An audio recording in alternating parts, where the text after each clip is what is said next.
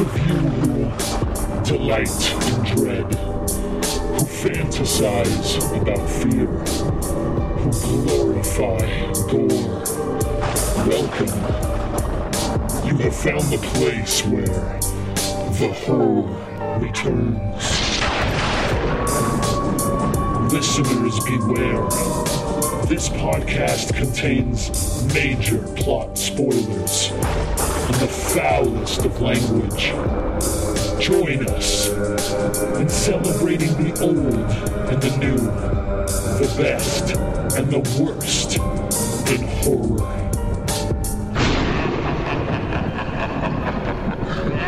For all of you who delight in dread, fantasize about fear, and glorify gore, welcome home. This is the podcast that proves that the horror never ends. Each episode, we seek out and review a brand new horror movie, sometimes sci fi from time to time, uh, then go back and find a classic work with similar themes. We're looking at both similarities and differences. Our goal here is to explore how our perceptions of fear remain the same from generation to generation, but also to point out how the presentation can change based on the social and political climate of the times. Based on listener feedback, we do include spoilers for the new film. However, we will wait until the very end of the show to spoil the new feature, and we will let you know before we do so. If you don't wish to hear the spoilers, simply turn it off at that point, and we promise you won't miss a thing. We generally assume you guys have already seen the classic film, so there will often be spoilers when discussing anything that has been out for at least a year. The other thing we may do from time to time is use a few four letter words. This is a horror podcast, and horror movies tend to be R rated, so you can pretty much expect us to be too. I'm Lance, and with me as always are my co hosts, Brian and Philip. And uh, it's actually a show I've been uh, looking forward to since episode one. We're on episode 28 now. Uh, this is a guy that I've been trying to, to, get to join us from the very beginning. It's our uh, special guest, uh, Denny Luis, the one and only Denny Luis, host of the After Midnight podcast. Denny, how's it going? I'm doing great, guys. It feels good to get the uh, the call up to the big show. Come and uh, chat movies with you guys today. So uh, put me in, coach. I'm ready to play.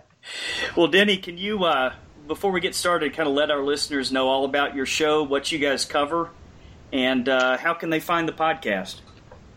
Well, first and foremost, the show is called the After Midnight Podcast. If, uh, if anyone's interested in listening to it, uh, you could uh, head on over to iTunes, Stitcher, or Beyond Pod and search for the After Midnight Podcast, or just go directly to shoutengine.com slash the After Midnight Podcast.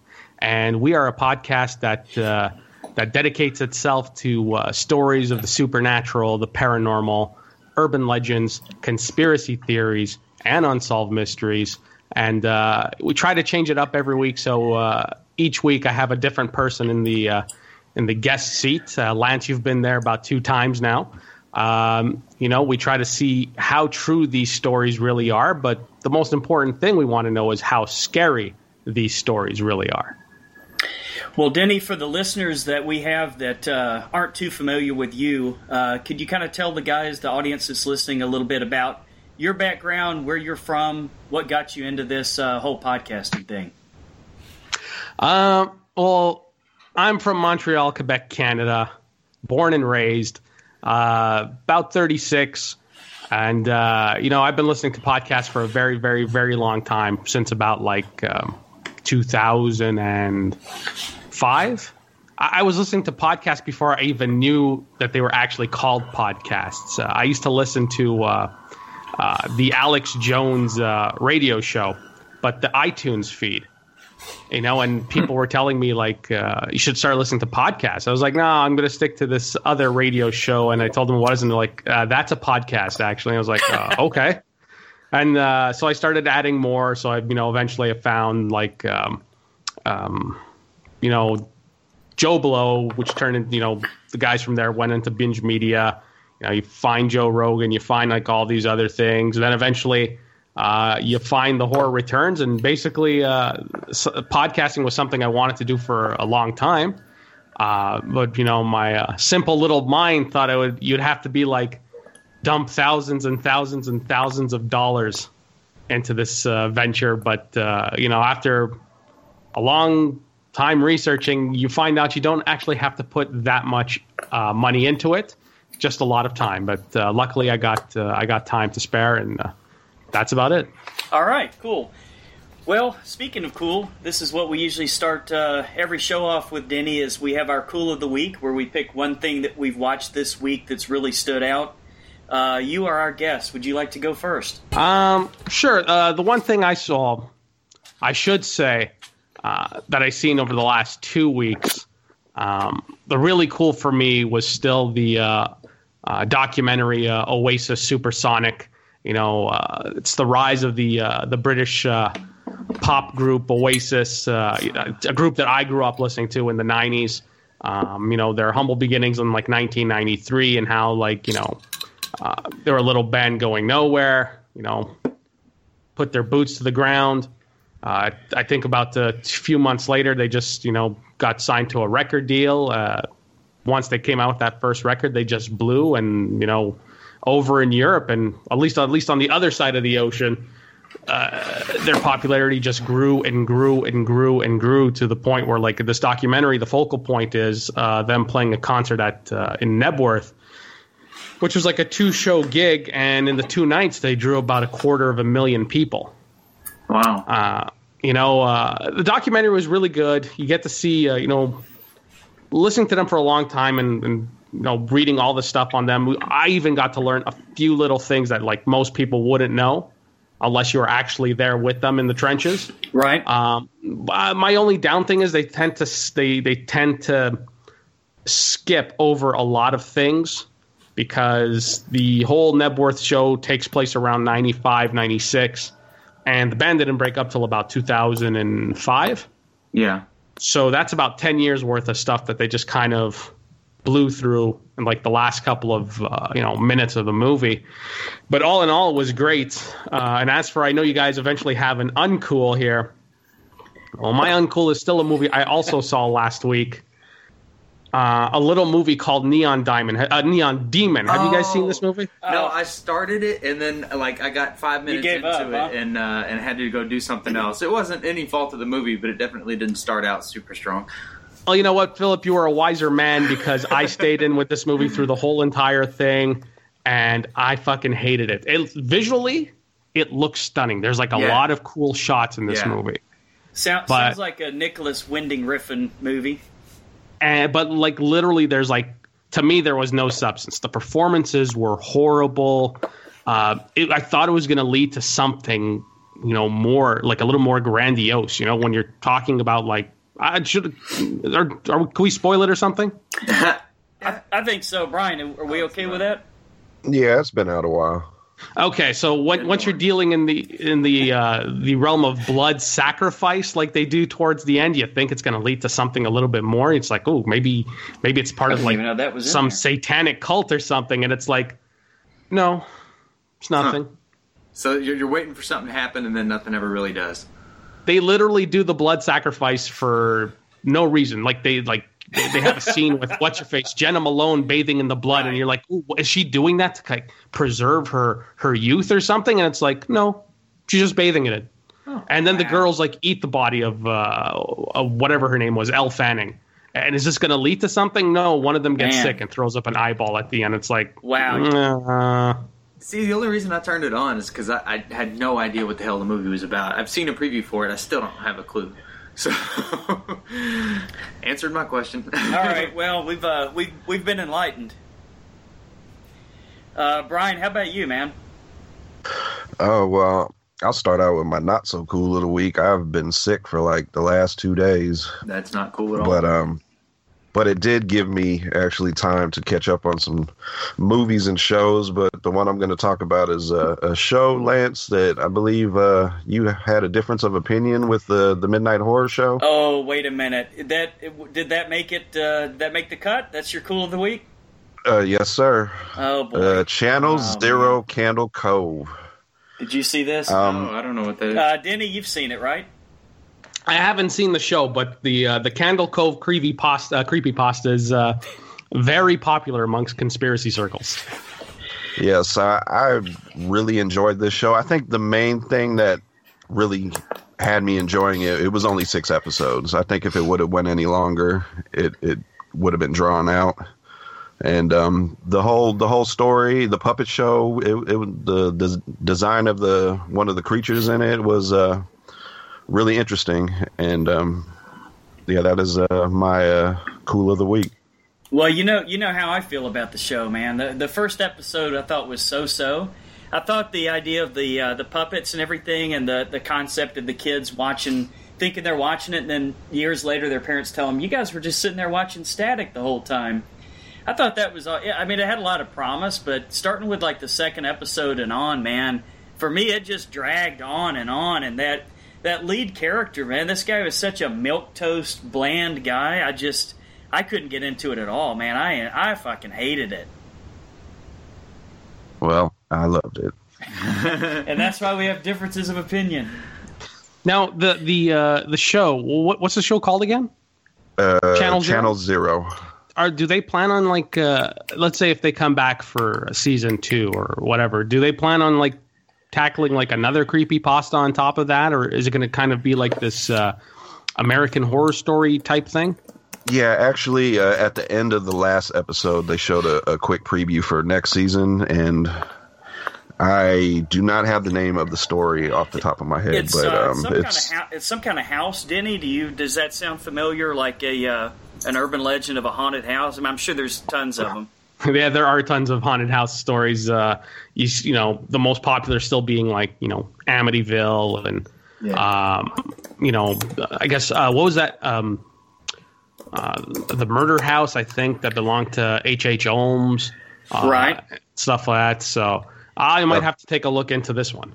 okay. I pulled it up. It's called the next season will be called the No End House. The No End House Yes. sounds Yeah. like the Winchester House. Oh yeah, I've ne- I've never heard of it, Denny.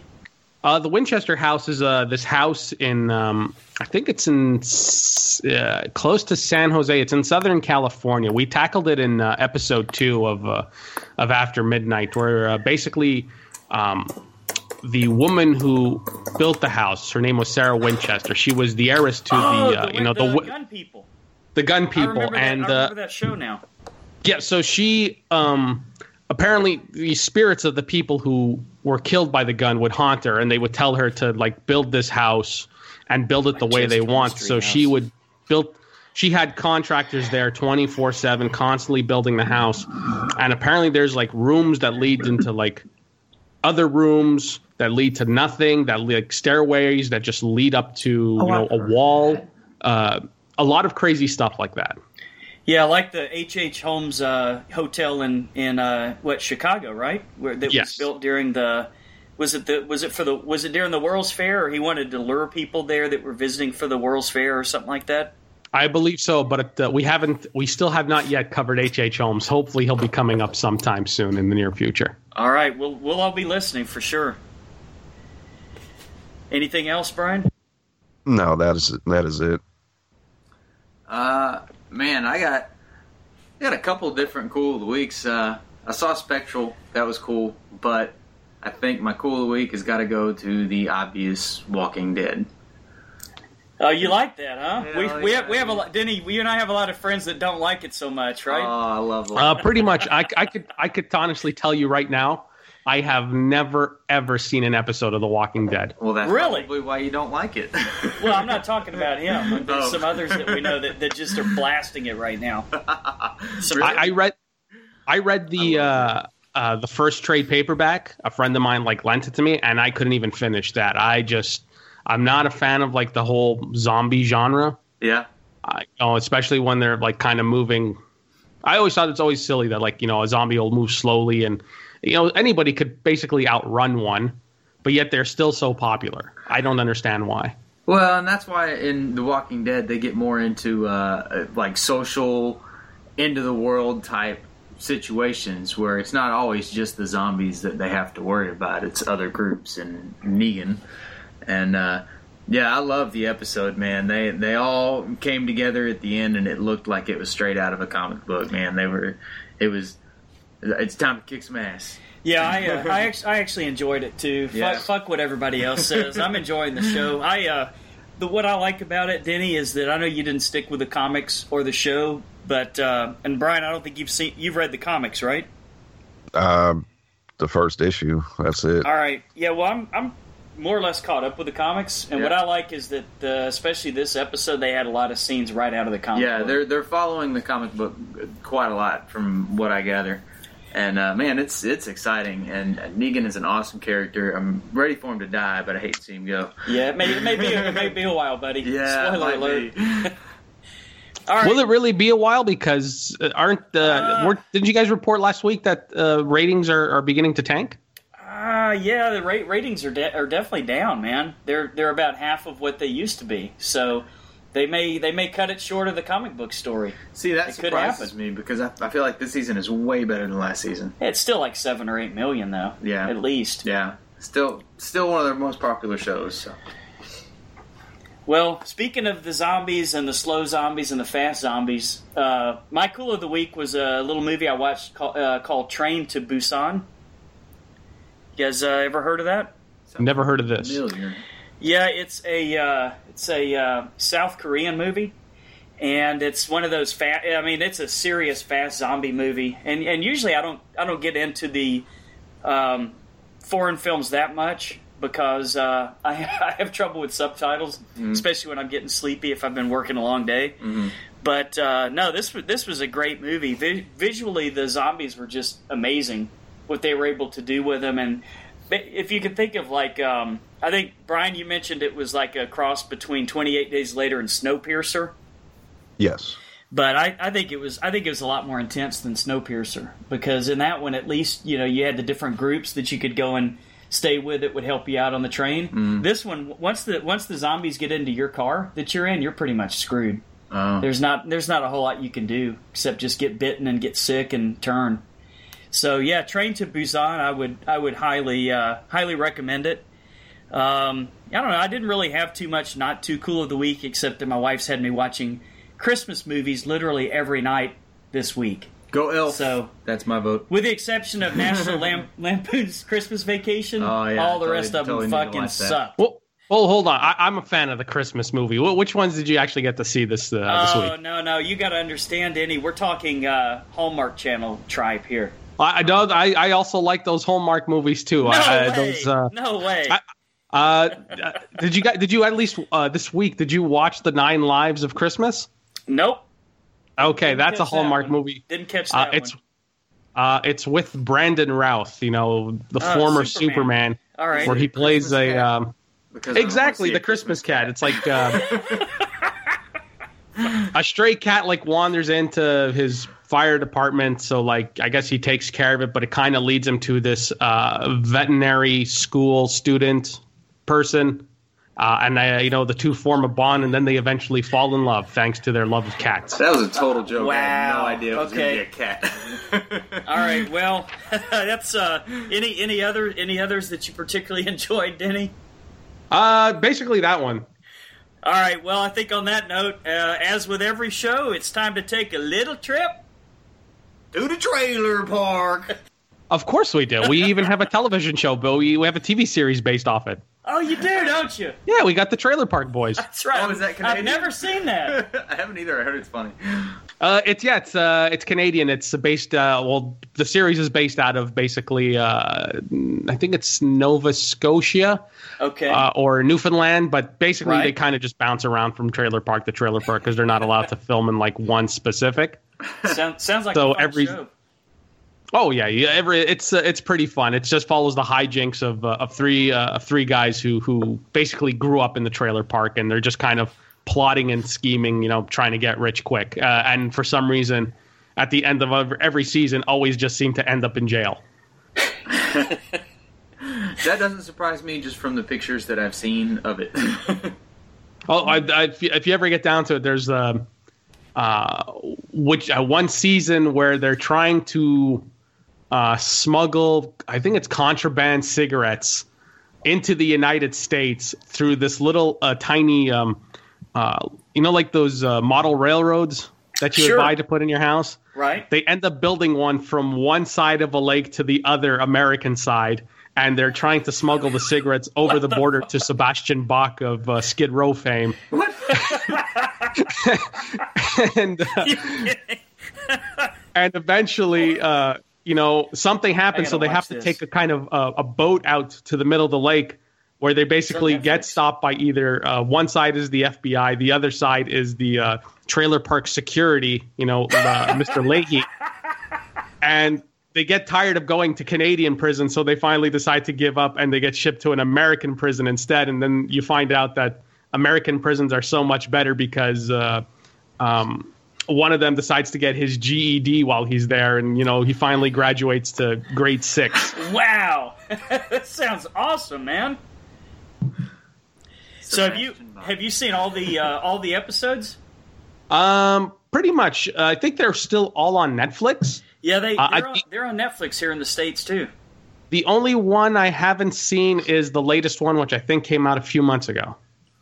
Okay, correct correct me if I'm wrong, but I, I heard that uh, maybe in one of them they kidnapped Alex Lifeson from uh, Rush.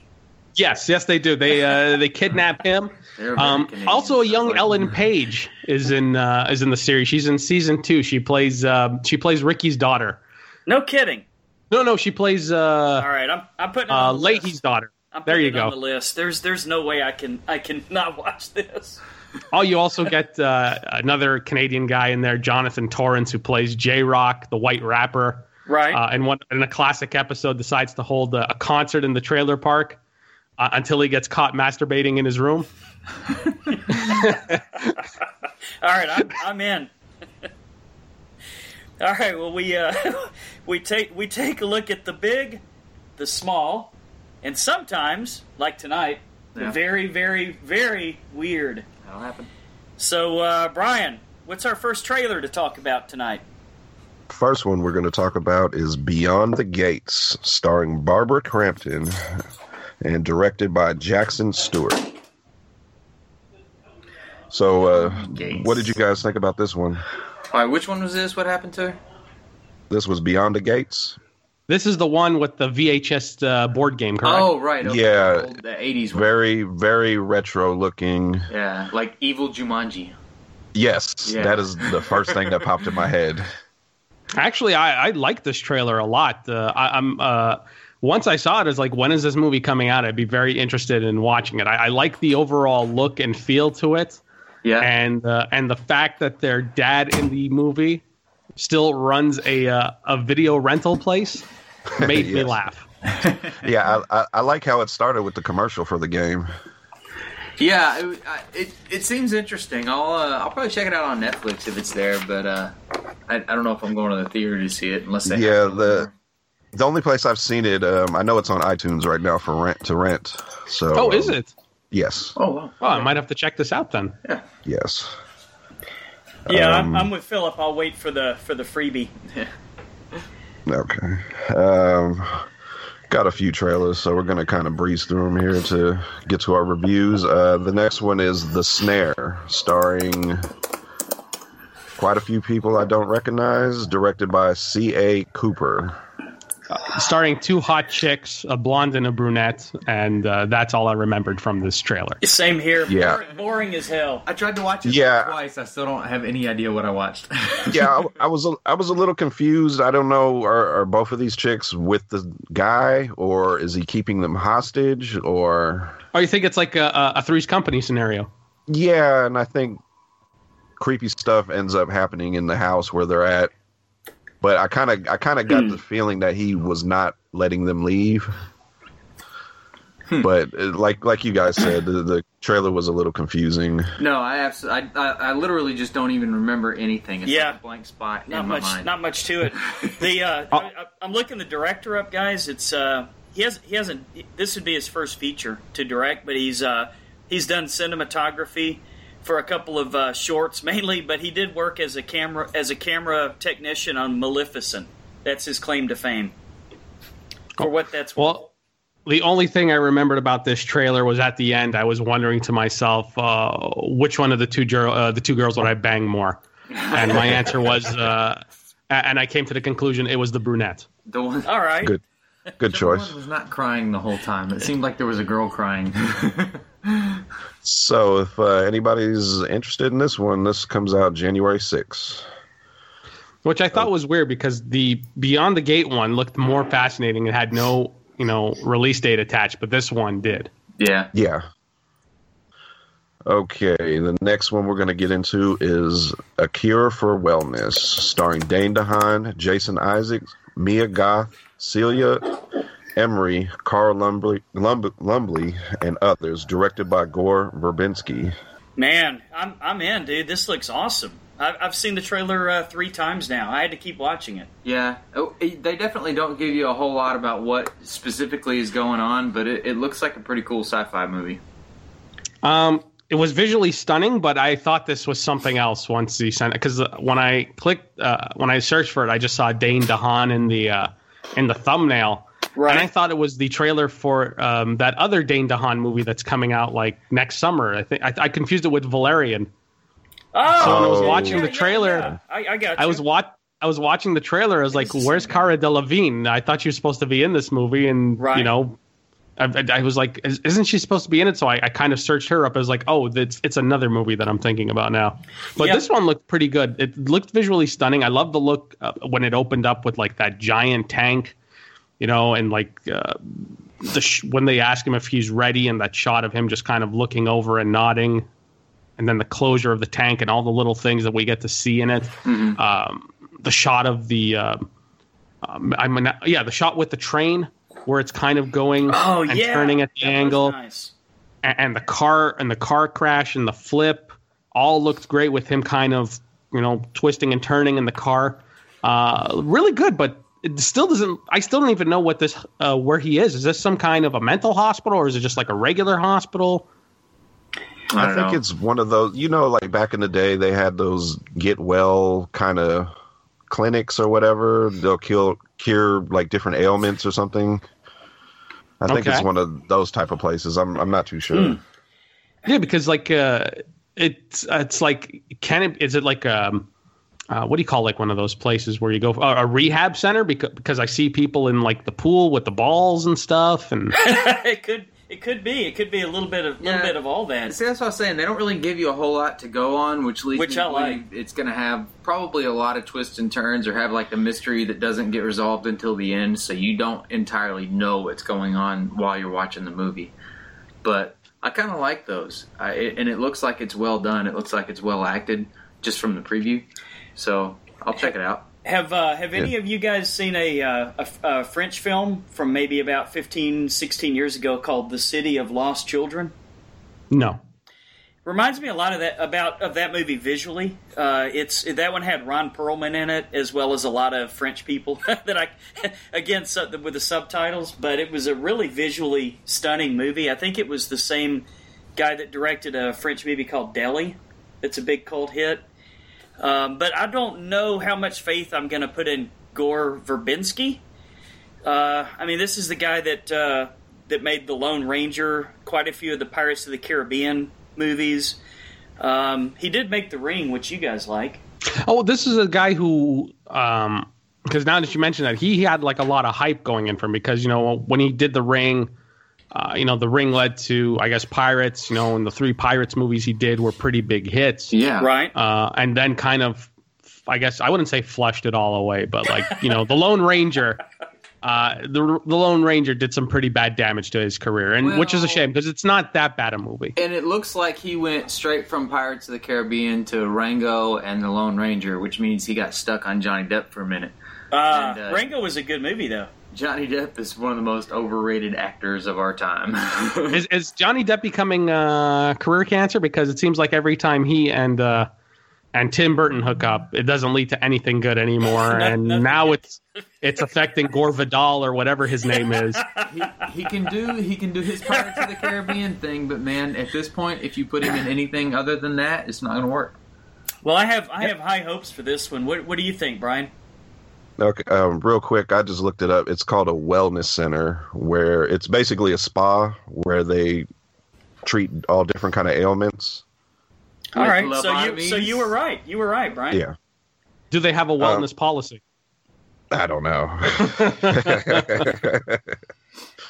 uh, what? Um, it looks great to me. Um, Oh, yeah, me this is far from what he's done with um pirates and of course Lone Ranger. Yeah, so um, definitely a I'm I'm I'm definitely gonna check this one out. Cool.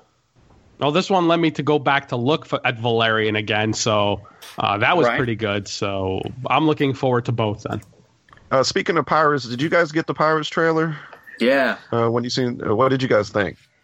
Uh, well, what did you get? Because I only got like one where like some, I guess a pirate went to go Yeah, I confront that. some blonde dude and told him, "Where's Oh, Jack jeez. Sparrow" or something. Yeah. Oh, yeah, I think that I think that's the only one out right now. Okay, I saw. I, well, it's it is what it is. I've only seen Yeah. the first Pirates movie, so that, that that was pretty much I'm what I thought. It, interested it in- is what it is. I I, Yeah. I lost I I lost track of the Pirates movies. I don't really remember the last one or two, uh, but I'm interested to see this one. I tapped out after halfway through the first movie, Ah, and I never I never went back. That was actually the only one I liked was the the first one. Did you guys at uh, for tonight's movie? Did you guys get anything for um, uh, Dunkirk? Yes. No, I didn't. Did you got you got like the full? I think it was like a full ten minute preview. which, which Uh, I didn't get the is that? ten minute preview. I just got the, new trailer. Christopher Nolan movie. Okay, because we Who's got that? one where it's um, um, the two young boys who are rushing um, the guy on the gurney, trying to get to the uh, trying to get to the ship, cutting into t- scenes with Tom Hardy uh, flying overhead, cutting to scenes of two other boys trying to load their ship, trying to get out of town or trying to get out of you know Dodge, whatever's going to happen. Wow, that's a great cast, man. A- and you you know kind this? of just tr- kind of just like leading into something else and it was like it went for about 10 minutes i was like are we is this the actual trailer because it feels like you're showing us like almost a a whole movie now Wow, I didn't see that. you got a full scene. Yeah, I, I only got the Why do I trailer, but um, when they released the te- teaser a few months ago, they had me with the teaser. Right. the original teaser with the dude just looking up in the sky Yeah, uh, I think it was the the boat yeah that, that had a yeah, and, and that that just that moment just had me. I, I just I, I'm definitely checking this one out. what do you think it was do you think it was just that one it was just because nobody else in that scene really looked up it was just that one dude who just kind of broke from everyone to look up in the sky and then just dunkirk and like you i was already like that caught my attention like right away Yeah, just you just want to know what what's coming. exactly And you know, in the in the trailer, they they do show Tom Hardy flying a plane, so maybe it's him. I don't know. I, don't- I you know I don't know what role he's playing in the movie. But here's the thing: like when the, during that uh, that preview, uh, the scenes were I guess were interspliced, so I don't even know if that's connecting. Yeah, Um, so we don't even know if he's the one up in the sky, like in the in the in the fighter plane, you know, doing the aerials and stuff. It could be something else. I don't know. And that Yeah. kind of left the to the that was kind of left to the imagination. yeah. It it was it was a very good trailer. The one I got. But we're going to be treated to a, an even better trailer now, aren't we? Yes, the the biggest one to drop this week, the Fate of the Furious. And uh, F8. yeah, give me give me a minute with this cast list right here. Uh, Yeah, Vin Diesel, go off. Vin Diesel, Dwayne the Rock Johnson, Charlize Theron, Jason Statham, Jordana Brewster, Michelle Rodriguez, Tyrese, Ludacris, Nathalie Emmanuel, uh, Christopher. I cannot say his last name. He is Tormund from uh, Game of Thrones. Game of Thrones.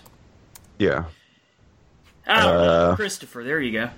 yeah. Uh, Scott Eastwood, Kurt Russell, and Helen Mirren. And this is directed by F. Gary Gray. Oh, I, I love I love this director, man. Did you guys see Straight Outta Compton? Yes. Oh yeah, No. that was good.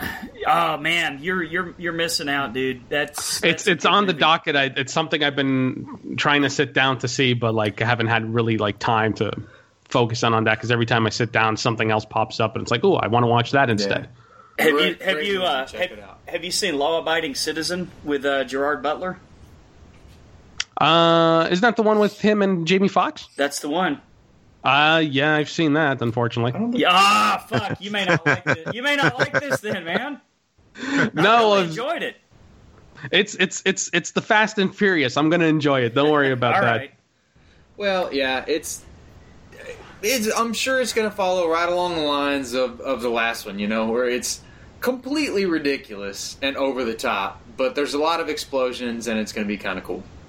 Fall in line with the the other ones. You already saw it in the trailer where they tried tearing his car apart with like Oh, the yeah. hooks and stuff. And then, And he and then he had he- the badass thing. he he shoulder shoves the door off the car, Yeah. drives backwards and slaps the two cars together. Right there, you know. Once again, this is Vin Diesel. No, like Dominic Toretto, nobody can beat him. Vin Diesel Uh, he goes over God everyone mode. else. Uh, you know, and you get the confrontation between Statham and and, and The Rock. Uh, you Yeah. know, like because they had that pretty badass one in in uh, the last one.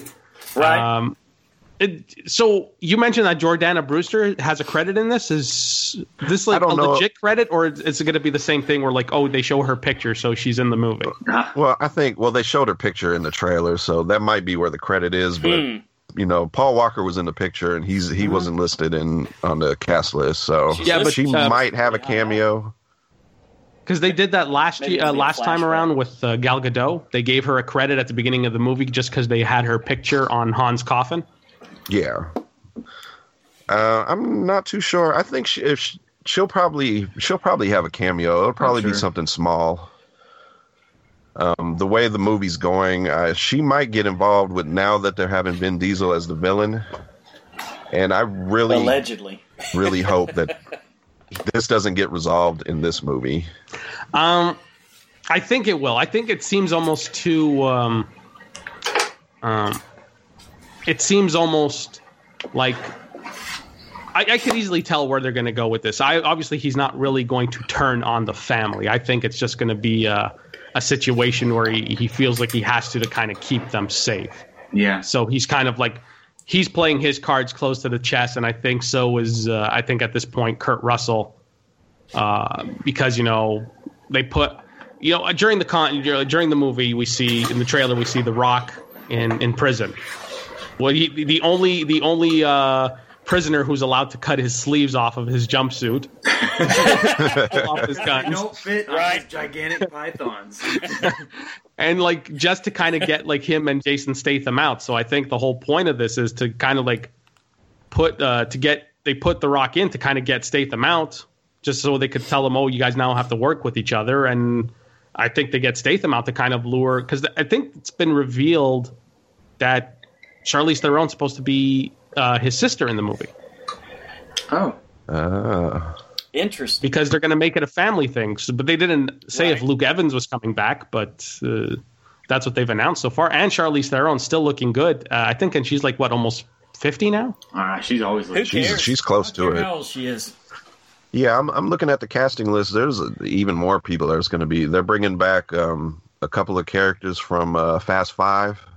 Uh, the they were part of uh, Vin Diesel's uh, gang. The the two that uh, spoke Spanish, Okay, yes, yes, yes. and uh, also bringing Lucas Black back from. Uh, he was in the um, Tokyo Drift. Yes.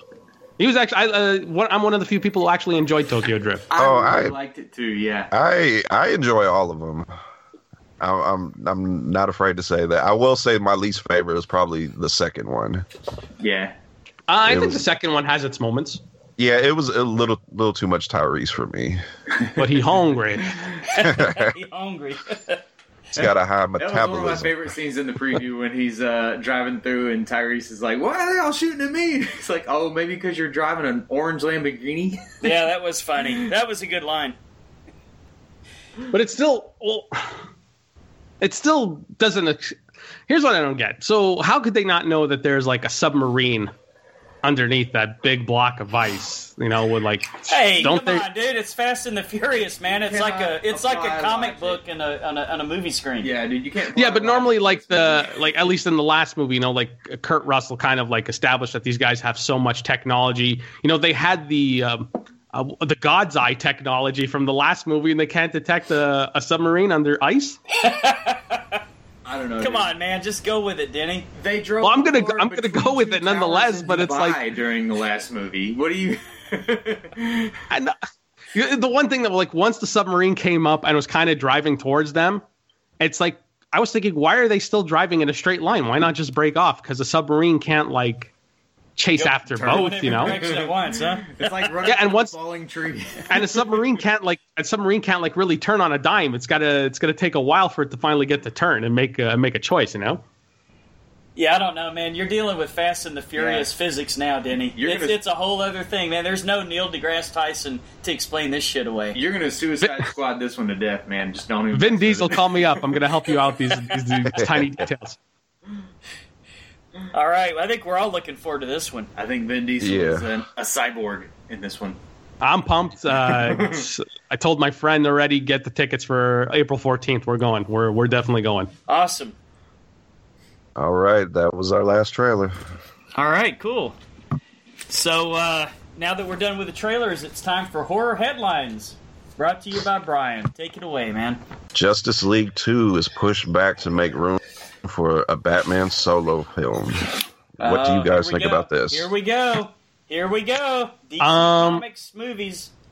I think. Well, is it is this confirmed already? Because last time I checked, you know, Affleck is still saying like his version is still like in the writing stage, so they're not even you know sure if they'll Um, be able to get it done on time. Oh, Uh, from what I've checked out, um, they're going to start filming early spring of next Oh. year.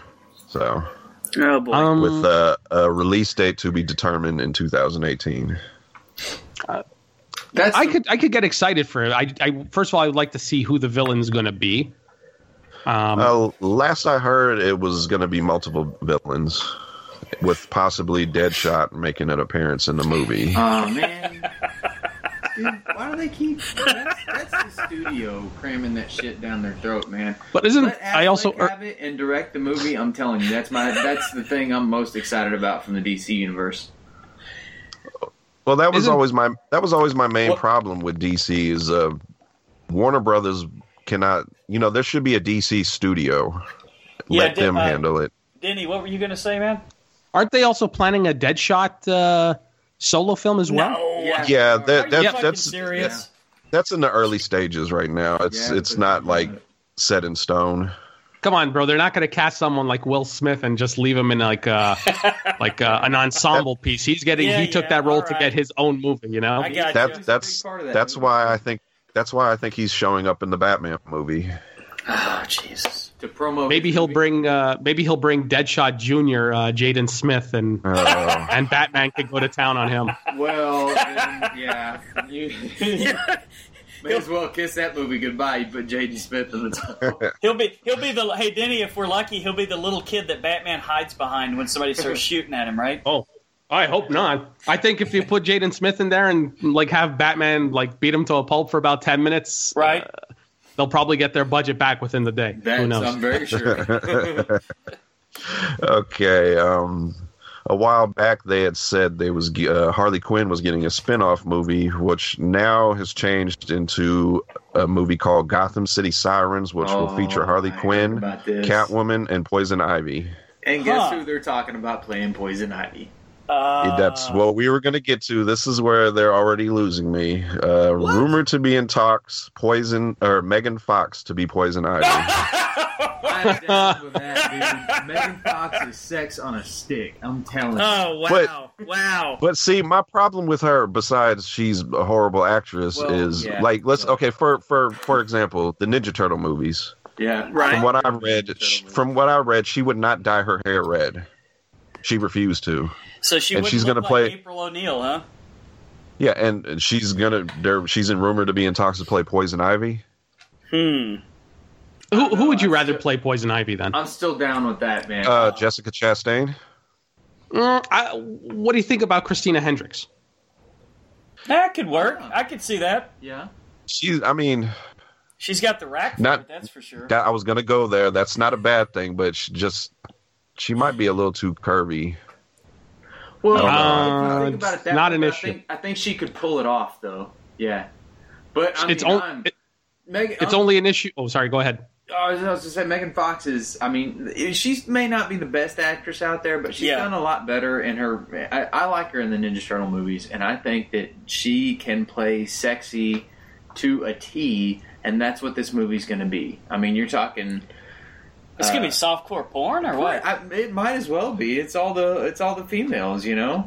I mean Harley Oh, Quinn, boy. and then you talk about adding Megan Fox to the mix. Shit, I'm gonna go see it. Well, who's gonna be the who's gonna be the third part of this uh, threesome, Brian? Do you know? Uh, Catwoman is. They've not talked about anybody. Oh, and see, There, there was, there that. was, How about how about there the, was. A, how about go the ahead. chick? How about the chick that played the uh, the Vatican representative in in in in, uh, in Inconsolate or whatever? done. I'm sold. Gone. Is that uh, Clarice? Uh, what's her name? Clarice Van Houten or something? I had no idea. Oh man, I'm not sure. She's in. The only thing I've seen her in was a TV show called The Affair. They were like, Oh, okay, so she's she's not the one from Game of Thrones then. No, no, no, no, no. Oh, you're talking about uh, the uh, the witch, right? Yeah, Melisandre. Okay. oh, you're talking. Yeah, okay, you're talking. her. About, he's in. Uh, what was that movie? Incarnate. Inconsolable. Oh yeah, yeah. Incarn- I know. You're talking about the one that played the name. mother. Inex- inexcusable. hey, the one that played the. They just grabbed her off the set. They were like, "Oh, hey, you, you have an Italian accent. You can totally be our uh, Pope, our, our Vatican, Our liaison." Yeah, our vi- Vatican liaison." Okay, uh, our last bit of DC news. Uh, Patrick Wilson has been casted as Orm, Aquaman's evil half brother, also known as Ocean Master. okay, You're way too into DC. you guys are brother. you got you guys take this one take this one away. Um, I don't mind. I like Patrick Wilson in anything he does. So uh, anything, well, if he signed up, I'm in. You know, I like him in the uh, I like him in the uh, the Conjuring movies. I like them in uh, in A Team. I loved him in uh, in Watchmen. Uh, I think he was like the best part. So you know, anything he does, I'm signed on. I'm good to go. Yeah. Yeah, ha- has he ever done anything villainous Uh, besides? Uh, yeah, I was gonna say besides eighteen. Oh Because he didn't really come off too candy. That menacing. that they're talking about? Uh, according to some, Conjuring 2, when he was uh, teasing the those little kids with the Elvis song. Oh, okay. um, I don't know too much about Ocean Master, but like you said, I'm I'm fine with the casting. I've I can't think of anything I've seen him in that I didn't like him in. So And plus, uh, he's still kind of hot off of uh, uh, Fargo. yeah, and um, he does have a connection with the director uh, James Wan, so they work together pretty well. Oh, um, also, I guess you could say he was kind of the heel in uh, in uh, the end of Insidious, and uh, I guess in Insidious too. Oh yes, okay. Okay. All right, our next news item here: uh, Godzilla. Uh, Godzilla gets its uh, official title, Godzilla King of Monsters. So now, is this one? Is this one going to be like in the same universe as King Kong? Is it the same Yes. people dealing? It's with going to it? be, it's going to be King Kong, the sequel to Godzilla, and then the next one after that is going to be both of them in the same movie. I like that approach to it. And I just saw the new. I, I know I've been down on this King Kong thing lately, but I saw the new preview for it, and uh, like the longer one, and it looks awesome. Are these uh, are these Universal movies? Um, what is the company called? Uh, here, let me. Uh, you guys talk. I'm gonna look it up Oh, uh, yeah, real so- quick. You guys talking about the uh, Kong Island or whatever it is? Or Godzilla. Skull Yeah, because I was wondering, is this going to be kind of also tied in with those new Universal monster movies that? Oh they're, no, uh, no, no, no. plotting Those out? those are those are separate. Those are Okay. separate. So we're not going to see Tom Cruise fight King Kong. I well, fun fight.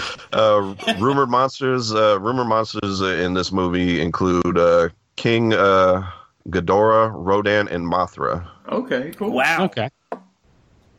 So I think they heard everybody's complaints about the first one, and I think they're going to go Right. big for the sequel. That one was uh, Gareth Edwards, right? Yes. Yes. Okay. Did you Well- did you guys enjoy that movie? I enjoyed it for the most part. Uh, I really I, did. I loved it. There's one thing that only brought that movie down to me, and that was uh, Aaron Taylor John. This guy has like, Yeah. at least in that movie, had no charisma, no excitement. He was just so boring on screen. Uh, Yeah. That I just every time he was on, I was already like, ugh, just get off already. Yeah, I think it would have been better if they went with Cranston. Which I thought Kept- that's when I seen the in a- trailer. I thought kept that him in a little longer. You mean? Oh, yeah, I, I thought that was the movie we were getting. Yeah, I, I liked when, like at the beginning, they were kind of going with like that whole, you know, conspiracy vibe that he's like this lone nut who thinks that like, oh, the government is doing this, they're hiding this and stuff like that. And then to kind of be like, they had that resolved within like minutes, and it's like, okay, the, my hook is gone. Right. What else you got here? And then oh, the other hook, Cranston, he's gone too now. So you're stuck with Aaron Taylor Johnson. Yeah, he uh, he ru- he rubs me the wrong way, the, the same way that the uh, the kid that played Darth Vader in, in episodes two and three did.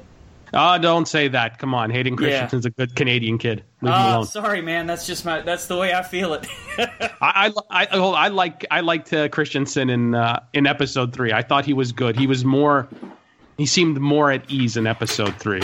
And Yeah. don't I, I always remind people of this. You could always complain about his performance and stuff like that, but I don't think the performance is his fault because that's the performance that George Lucas thought was great and thought it was good enough to put on screen. All right, So, fair enough. in in other hands, he might be like. Do you remember like last year when they were kind of teasing? Oh, he might have an appearance in in uh, the Force Awakens. I was like, that would be interesting because now we get to see him play this character, but someone else is going to kind of show him the way to do it. So it it, it it gave me some hope, which was something they talked about in one of our movies for tonight. Uh, how do you guys? How do you guys? All right, I like how do you guys? you tied that in, Denny. How do you feel about uh, Michael Dougherty uh, directing this? Uh, the guy from Trick or Treat.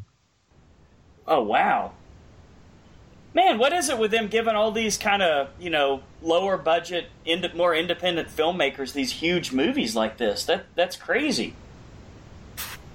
Cheaper. and he's uh he's also writing this writing the script too.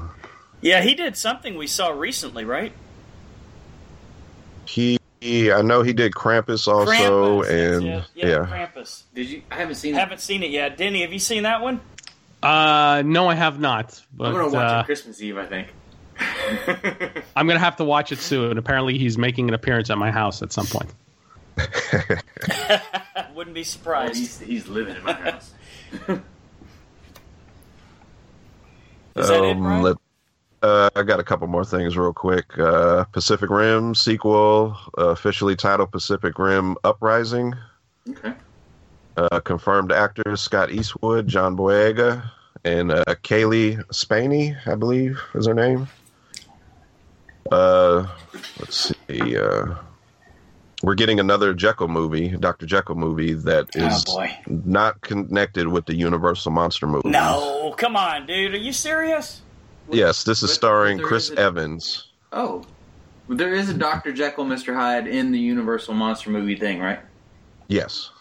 Huh. Man, This this, one this is- is just going to get everybody confused.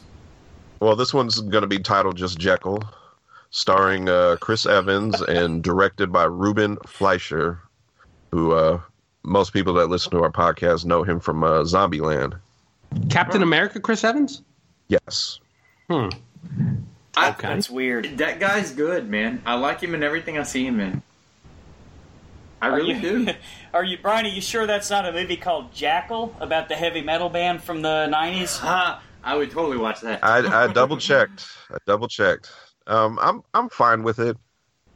I think Chris Evans is a fine actor. You know, Snowpiercer. Uh, another movie I liked him in. I don't. Uh, did you guys ever see uh, Puncture? Yeah, that was pretty Uh, good. Where he was the heroin addict, right? Ah, I've seen it. Yes. Who also happened to be an attorney fighting for the rights of heroin addicts. yeah, I, I'm fine with it. And uh, I, yeah, I can't really say too much. There's not really a, a lot out on it right now. I know the only thing I know for sure is it, it has nothing to do with uh, Universal because uh, Russell Crowe is going to be uh, Dr. Jekyll for that movie. So Okay. Weird. Well, hey, It's almost like they they, they split up Dr. Jekyll and Mr. Hyde here because you got Chris Evans would obviously be like the Doctor Hyde, and you know, and right? And, uh, and Russell Crowe would be uh, whichever one, the the evil guy, I guess. yeah, yeah. definitely. And we're going to finish out with uh, some TV news. Um, Salem's current third season will be its last because it has been canceled. Oh, too bad. Too I'm bad. telling you, I, I, know that it was show. a good show, but it, I, it's I feel like they like wait two years before they come out with a second season or third season. Yeah, or whatever. yeah. There was a Feels like long, there takes was a so long wait there. Um, Stand Against Evil is getting a second season, Staying.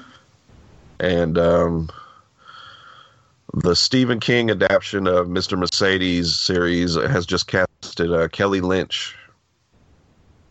Kelly Lynch. you got yeah from uh From Roadhouse. Roadhouse? Yes, oh my god. From what? From Road. Road- Roadhouse, Roadhouse. the doctor from Roadhouse. Doc, Okay. pain Yeah. don't hurt, Doc. Come on. All right. Otherwise known as Road Hard and Put Up Wet at, at her age. Uh oh man, do you remember like that little that that red white checker uh, checker dress you wore in Roadhouse? Yes, Uh, how hot You've she was in that, and then like like Swayze did Swayze did nothing with her dressed like that, and then she came over to his house dressed in like uh, a giant moo curtain. And, and banged her on his roof or something or whatever he did.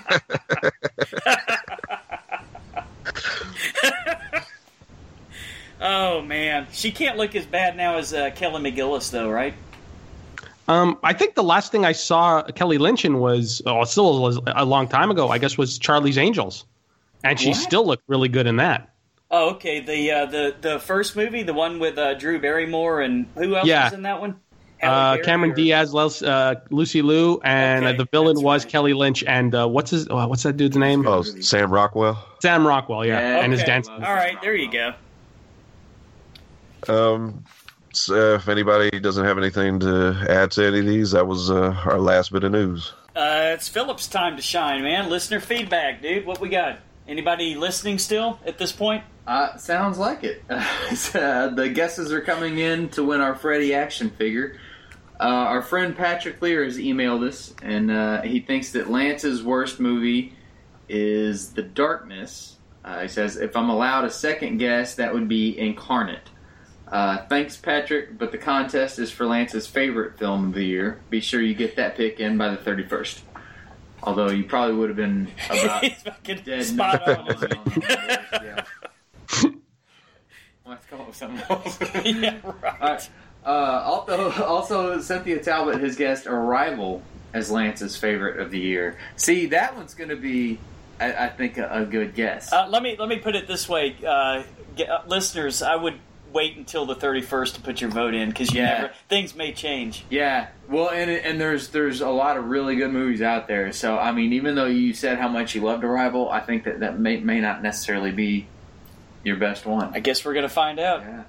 Definitely wasn't mine. That's for sure. I think it was Jack's though. It wasn't mine either, but I liked it. Anyway, uh, we've had. I, several- I apparently I caught. I heard. I I heard, I forgot. I caught some flack on someone else's show because I gave it a very uh, tepid review. oh yeah. Hey man, uh, that's why we're here, dude. Everybody has their own opinion, you know. Can't can't all be sheep. That's Uh, true. That's, So we've had several listeners asking where they where to submit their guesses, and uh, many are waiting until we've we've run all our December shows before guessing, which is probably a good idea considering it's the 2016. Yeah, I think I got a feeling tonight Yeah. might shake things up a little Yeah. bit. Uh, Brian, can you let everybody know how they can submit their guesses? You can email us at the horror returns at gmail.com. You can go to our Facebook page, Twitter, and Instagram, all three at the horror returns. Okay, cool. So pretty much any way they can get a hold of us, they can let us know. Yes. All right, done deal. Uh, be sure to get those guesses in because you may be surprised at the result, and anyone can win. And I mean, hey, we still got another week left here. Uh, thanks to everyone who reaches out to us. We love the feedback. As always, you can reach us at our Facebook or Podbean page, or you can email us, like Brian said, at thehorrorreturns at gmail.com. Uh, we love to hear from everybody. Let us know. All right, so on that on that note, it's time to discuss uh, this week's featured attractions. Yes, folks, Star Wars Week is finally here. The horror returns, and uh, we have the theme of uh, of, of greatest heists in history going tonight. And uh, the uh, second film was suggested by our guest Denny, and I think we're all pretty glad he suggested it. We enjoyed watching it, so We're going to take a look at the brand new Rogue One, but first, the 2009 feature Fanboys. So, as always, we start out with uh, Fanboys trivia. Director Kyle Newman, also known, or also known for Barely Lethal and a whole bunch of music videos and not much else. Right, yeah, I looked at it. I had no idea who the fuck this guy was. Uh, he appears on uh, Rebel Force Radio a lot. Uh, it's a Star Wars podcast, but uh, Barely Lethal was a movie he did with uh, what Sophie Turner from uh, Game of Thrones. They play like uh, Oh. you could say like a teenage spy agency. but he's basically just a big Star Wars nerd. Yes, Okay, cool. A, a literal fanboy. Yeah. literal. All right, writers Ernest Cline. Yes, that Ernest Cline, the guy who wrote Ready Player One, and Adam Goldberg. Also, Brian, you're going to appreciate this one, man. Also, ironically known for the TV show The Goldbergs. Tell us about that show, Brian.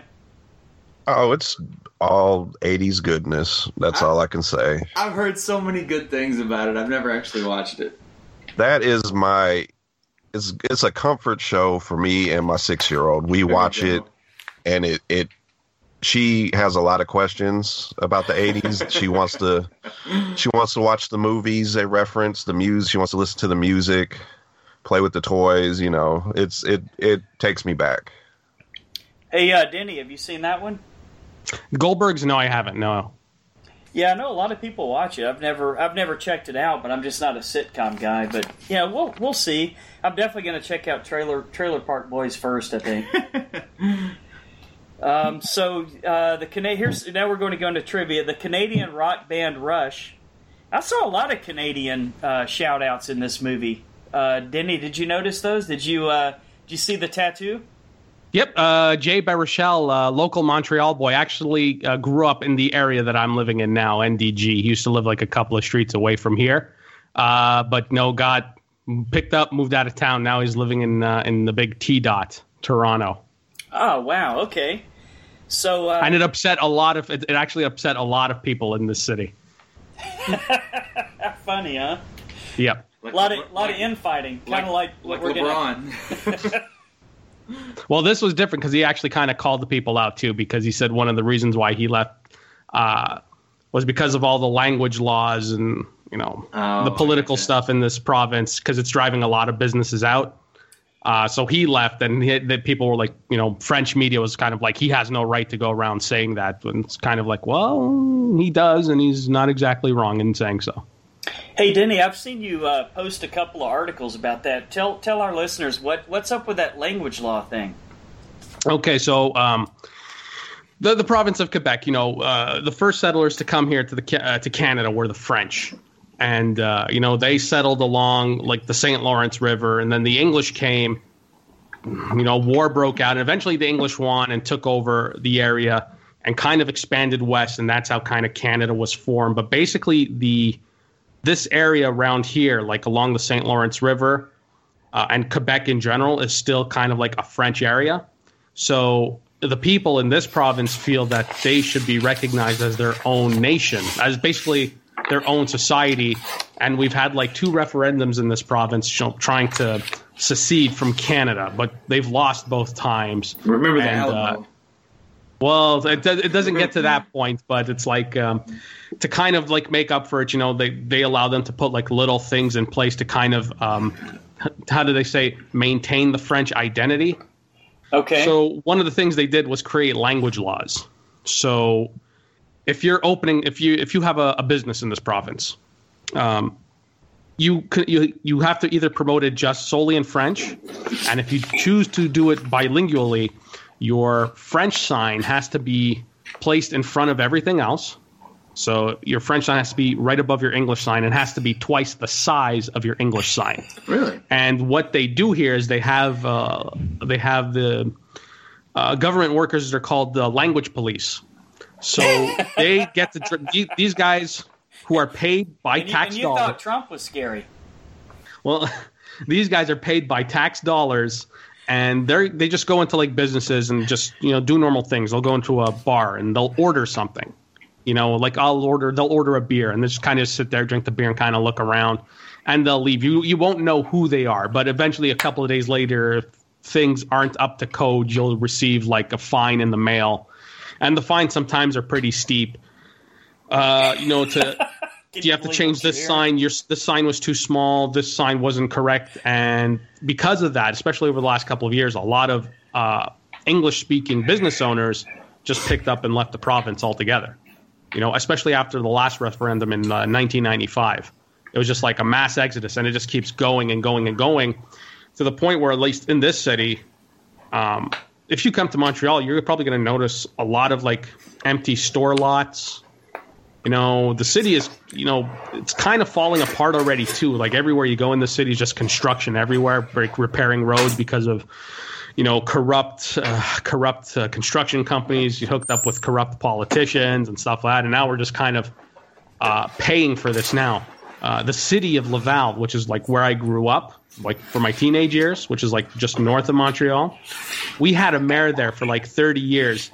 This guy is now facing 30 years in prison for all of his years of corruption with his side deals and stuff like that. The last mayor that we had, Mike, I think his name was Michael Applebaum, also another guy facing jail time for corruption.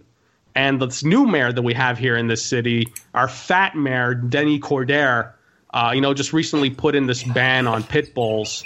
Uh, I heard about that. The fat one. uh, it's just getting ridiculous upon. It's just so ridiculous in this province. Uh, uh, you could see why a lot of people would want to leave, especially like these celebrities, because eventually they just pick up and move to California and try to become a bigger star there. Right. Well, back to back to trivia. We pre- we appreciate all that all that uh, info, Denny. I'd read a lot. I actually had read quite a bit of that on your Facebook postings, History of Canada. but I really thought our listeners would get it, would get a lot out of that. cool, So that- That's good. that's That's very cool. I, I always tell people, if uh, especially people here, if, if if Quebec really wants to become a sovereign nation, don't hold the referendum inside your own province because they won't win. Leave it up to the rest of Canada, and you'll see exactly what happens. Yeah. They will just vote the they will just vote them out right away, like get out of the union and take care of yourself. Oh, wow. Wouldn't that be a trip? Oh yeah, people don't like a lot of people like out west don't want to like even come to the province. That's why like our universities here have like high turnover. So it's like students come in, get their degree, and back out. I had no idea. So anyway, the Canadian rock band Rush is featured somewhat prominently in several scenes in the movie. Rush is a group that has developed a very large, very uh, cult-like following of mostly male fanboys. Uh, yeah. An original version of Kyle Newman's uh, edition of the movie without any reshoots was screened at Star Wars Celebration Europe in 2007. When dedicating the statue of Captain Kirk versus Khan, Linus jokes that it looks nothing like either of them, to which Seth Rogen's character states, Yes, thanks for pointing that out. Unfortunately, the whores at Viacom threatened to sue us if we use their likenesses.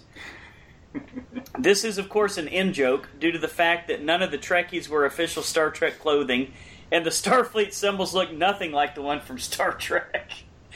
we'll get into this quite a bit, I think. Uh, and then the final piece of my trivia, anyway, is Kristen Bell uses a body double for the mooning scene.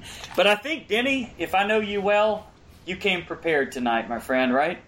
That's right. Uh, so she also uses a body double towards the end of the movie. So we have the scene where they're all gathered around the campfire, uh, and you only see Kristen Bell from the back. So you just see the back of her head and stuff like that. So by this point, she was already back filming Veronica Mars, I guess for season two. Uh, so she couldn't make it for that day. So they just had a stand-in sit in for that, and that's why you never see her turn around at any point in that scene. Um, and also uh, Kyle Newman, was not the original choice to direct the movie. I think he was actually brought on to replace someone else. I can't remember his name, but I remember hearing him talk about that a while ago. And one of the changes that they made was uh, the scene, um, the scene with the the police chase where they cra- where they hit the uh, light speed and crash into the billboard Yeah, of course, sure. that was his idea. The original director's idea was to have a uh, the speeder bike scene replica from uh, from Jedi that he wanted to put in, but the problem was the director who wanted to see that in there because he had seen a clip of it had never even seen Return of the Jedi. Ah, that's a that's a problem. Yeah. That, So that, would became be a problem with the movie after. You're yes, immediately out of the movie. right. And uh, we were talking about this off air. Uh, there was a so there's a scene in the movie where they kind of open up the ca- the cassette case. It's just all Rush, Right. uh, because as Hutch says, Rush is variety, bitch. Uh, but that was actually supposed I to like be that uh, that was actually supposed to be all Journey. They just couldn't clear the rights Oh, for it, oh, and uh, eventually decide to go with Rush. uh, they they chose wisely. Yeah, no shit. Yeah, I like that Well, there's- way better. There's one thing I know about stuff like this. Yeah. uh, especially with Star Wars fans. You're always going to see a crossover with certain things. So as, as Lance mentioned, you know, you have like a, you know, Rush has like an all male fan base and stuff like that that kind of blends well with Star Wars. There's a certain other band that kind of has the same fan base. Can you guess which one it is? And which one I thought would work perfectly for this movie Is it as well? is it a is it a pretty uh pretty big pretty big name band or is it sort of Hell like yeah. underground? no, they're pretty big. You could almost say they're knights in Satan's, uh, uh, I Oh. guess Satan's service. Okay, Yeah, you kind of you kind of gave it away, man. That would have been pretty interchangeable there. Yeah. yeah, you could have rock and rolled all night and partied every day on that one, huh? Hell yeah. Uh, I prefer Rush though, just personal taste. I'm cool with either of them. They're they're kind of about the same to me. As uh, like you said, they're interchangeable. Well, basically, totally different, but the same uh, social Is people-. You know what I mean?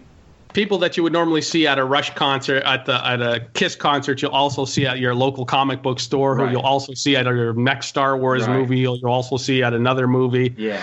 Um, they tend to be, uh, they all seem to f- like flow in the same circle. Yeah, definitely. But how but how about Little Kiss? Who would you see there? Little kiss. Little Kiss, who's Little Kiss? Philip, you know this one, right? That was the uh, the the little the little people made up of. Oh, The midget Kiss band, Yeah. I was trying not to go. I was like, "Oh man, I don't know how. Don't throw me this because I don't know how to be politically correct with it." I, I tried to buy tickets to go see them, but uh, unfortunately, I came up a little short when it came to money. All right, well, listen. Uh, Get it? When we Too short when we do. because they're little. People. All right, when we go when we go into our uh, our, our Wanted to make sure you discussions, get the joke. when we go into our discussions of the film, uh, Denny, as you know, you've, I'm sure you've heard a few episodes of our show, at least one. Every episode. Um, all right, so we always let our guests go first. So, Denny, the floor is yours. Uh, I love this movie so much. Uh, yeah. this movie is like uh, uh, this movie's like a, a fan's love letter to Star Wars. Uh, and what I love about it the most is that, uh, especially at the time I'd seen it, I didn't really know anyone outside of this uh, in this movie outside of maybe uh, Kristen Bell and um, um, what's the dude's name? Christopher McDonald, the guy who played uh, uh, who played Eric's father, the car salesman. Oh, Yes. right. I forgot about him. Yeah, so I knew him and him, but I didn't know who Sam Huntington was at the time. I don't think he had made, um, or maybe Superman Returns had been out by this point. Uh, but I didn't really know him from that. I didn't know who Dan Fogler was. I didn't know who. I knew who. Oh, Jay Baruchel. We knew. I knew him because he not only did he grow up here, he used to like he was in commercials here as well. So you knew him from like these, uh, like Videotron commercials where he played like uh, a store, a video store clerk Okay. and stuff like that. So yeah, and plus he, he tends to be seen around the city a lot back then. And um, but yeah, I just love this story, and uh, I remember hearing about this story a long time ago about the um, uh, the fan who had cancer who wanted to see uh, Rogue One, and I had heard Right. this story kind of loosely, and I never knew if it was actually true or not. Uh, but uh, you know, I watched. one? What was that? Who wanted to see episode one? You mean? Yeah, who wanted to see episode one? Because Okay, now we've yeah, actually remember hearing about that. we've actually now this is becoming more and more the case because uh, when me and Lance were talking about this off air a while ago, uh, the story had just broke that day. There was another uh, gentleman who was uh, terminally ill, didn't have much longer to live, and actually wanted to see an advanced screening of Rogue One, and uh, Gareth Edwards uh, allowed him to. So uh, that's what made it kind of click in my mind. But I thought this movie was so funny. Uh, there's so many great scenes in it. It's so quotable, and uh, it, it's it's it's just a great movie. I love this movie so much. You know, man, I can't, I can't totally argue with you. I've never, I had never seen it before. I didn't know what we were watching. I have seen the uh, like the screenshot before and um, passed by it, but I've never actually sat down and watched it. And uh, so when I when I, when we turned it on, I thought I was about to watch a documentary or something.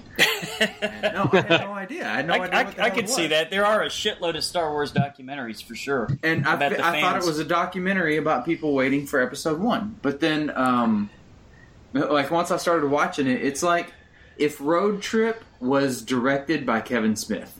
This is what it Ah, was. great way to put it, man. You know, and, and I, I found myself laughing out loud like a lot.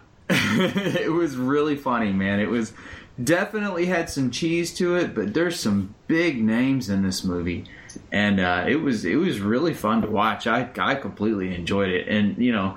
Seth Rogen came out, and I'm like, "Holy shit, that's Seth Rogen! What the hell is he doing There? I didn't recognize him at first. Yeah, because he the, had like the some first weird time I saw nose the movie. piece Yeah, on or something to make him look even more nerdy than he already is. yeah. Did you did, did you catch all three of his uh, his roles in the I movie? caught, I caught two. What was the third one? So the first one was the uh, the Trekkie at the uh, what's the name of the where did they go to Riverside, Iowa? Or? Yeah, River, Riverside, Iowa, birthplace of Okay. Captain Kirk.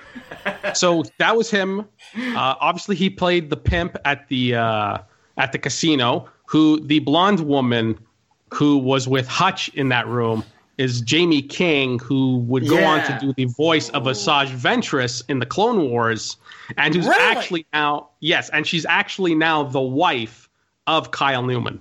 Uh, she is hot. Yeah. Fucking She is hot, yes. Going on, man. She's always been hot. She reminds me a lot of uh, Harley Quinn. What, what's her name? oh yes. Oh, uh, Margot Robbie. Margot absolutely. Robbie. She reminds me a lot of Margot Robbie.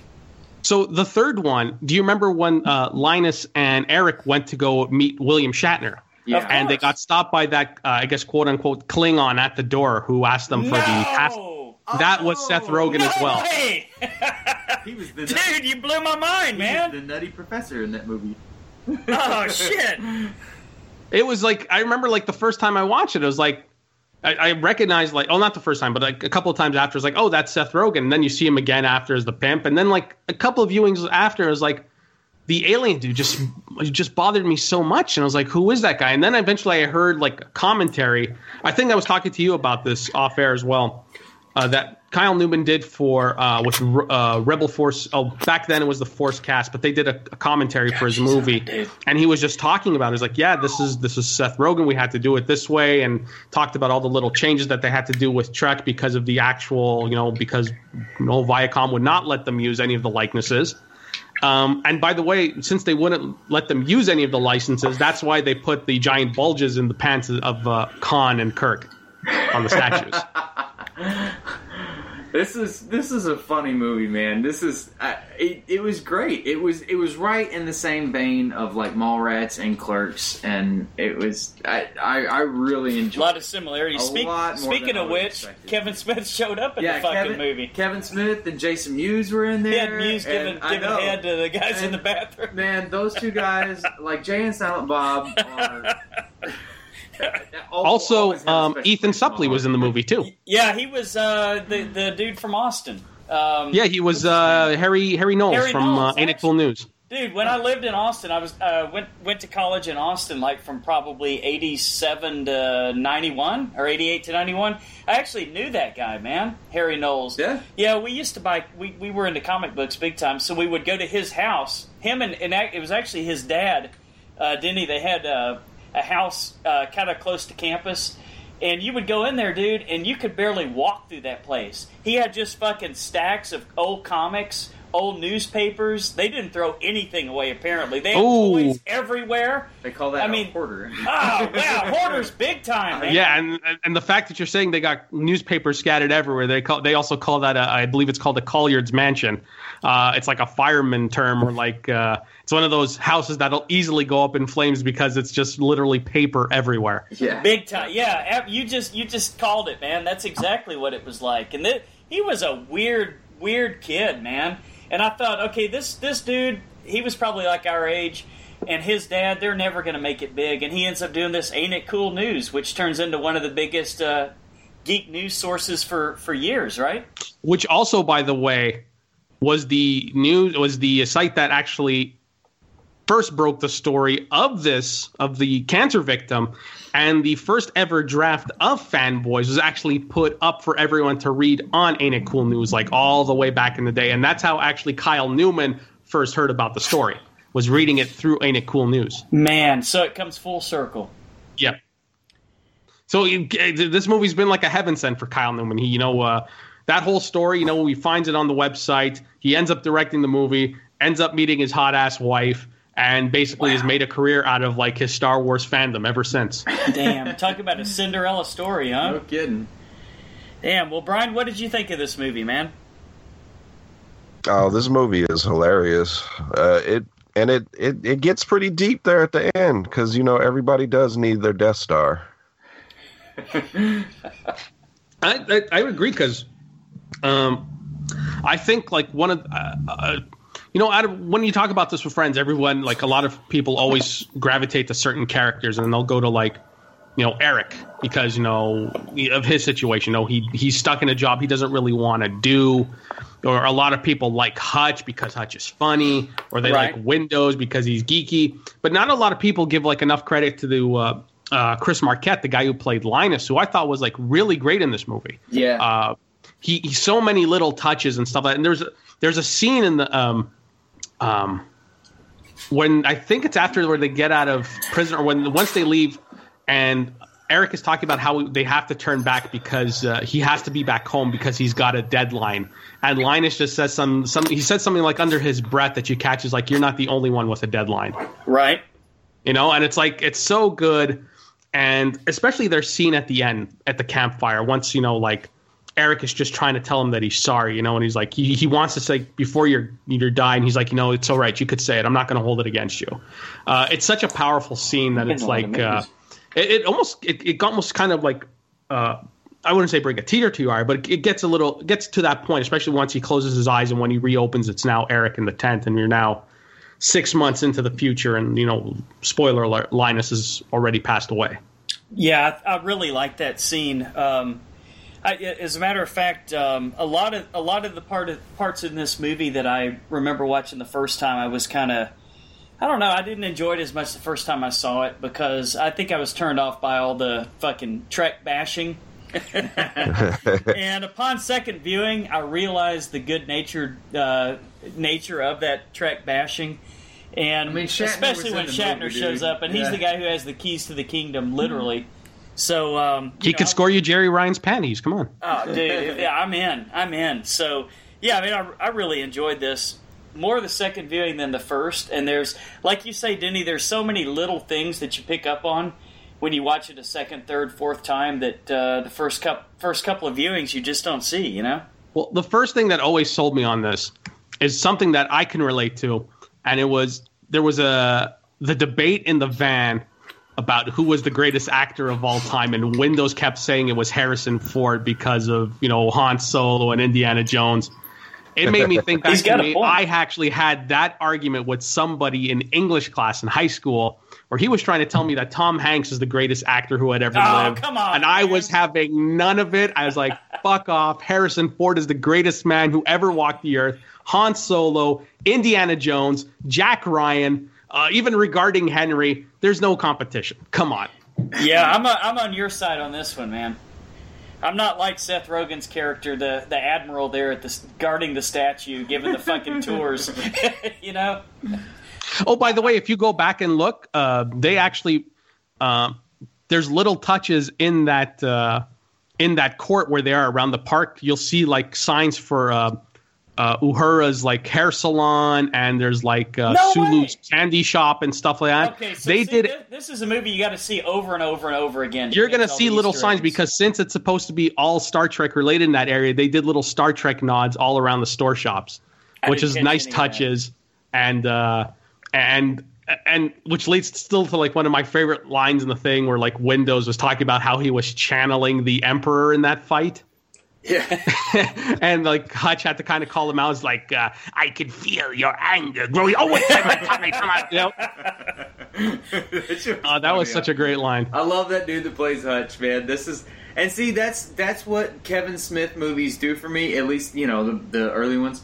Um, I can watch them over and over and over. Jay and Silent Bob Strike Back, even dude. I've seen that movie Right. a thousand times, and I I, feel I'm- like this is one that I can watch over and over and over without. open a beer, light, Yeah, light up, light up a pipe. Hang if, out if with- you happen to happen to have a bong. hang out with some buddies and, and, and watch this movie over and over, man. I was so glad actually when you guys reviewed uh, Fantastic Beasts, and one of your your your highlights of the movie was Dan Fogler, because I like this guy a lot. I've seen him in like other things. Like I loved funny. him in uh, Balls of Fury. Yeah. Yeah, and, he's, uh, he's underrated. Oh, balls of Fury. And there Fury, was a- was a good one. There was a movie he did with Topher Grace that was kind of set in the '80s that takes place in like a, a house party. Uh, I can't even remember Sounds what it's really, called, but it really was such a good man. movie. That sounds yeah, really familiar. Well, while I look it up, uh, Brian, why don't you give us your, your review of the movie, man? Uh, like I like I said before, this movie's hilarious. Um, did you guys get the Ray Park cameo? guys- yeah.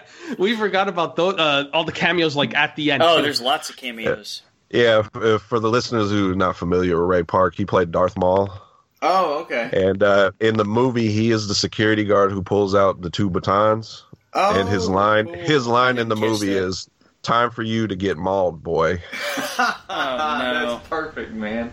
Oh, I wish I'd Mark- caught that. Oh, Ray uh, Park, who's hey, also- Denny, Denny, I think it's "Take Me Home Tonight," right? Uh, that's right. That's right.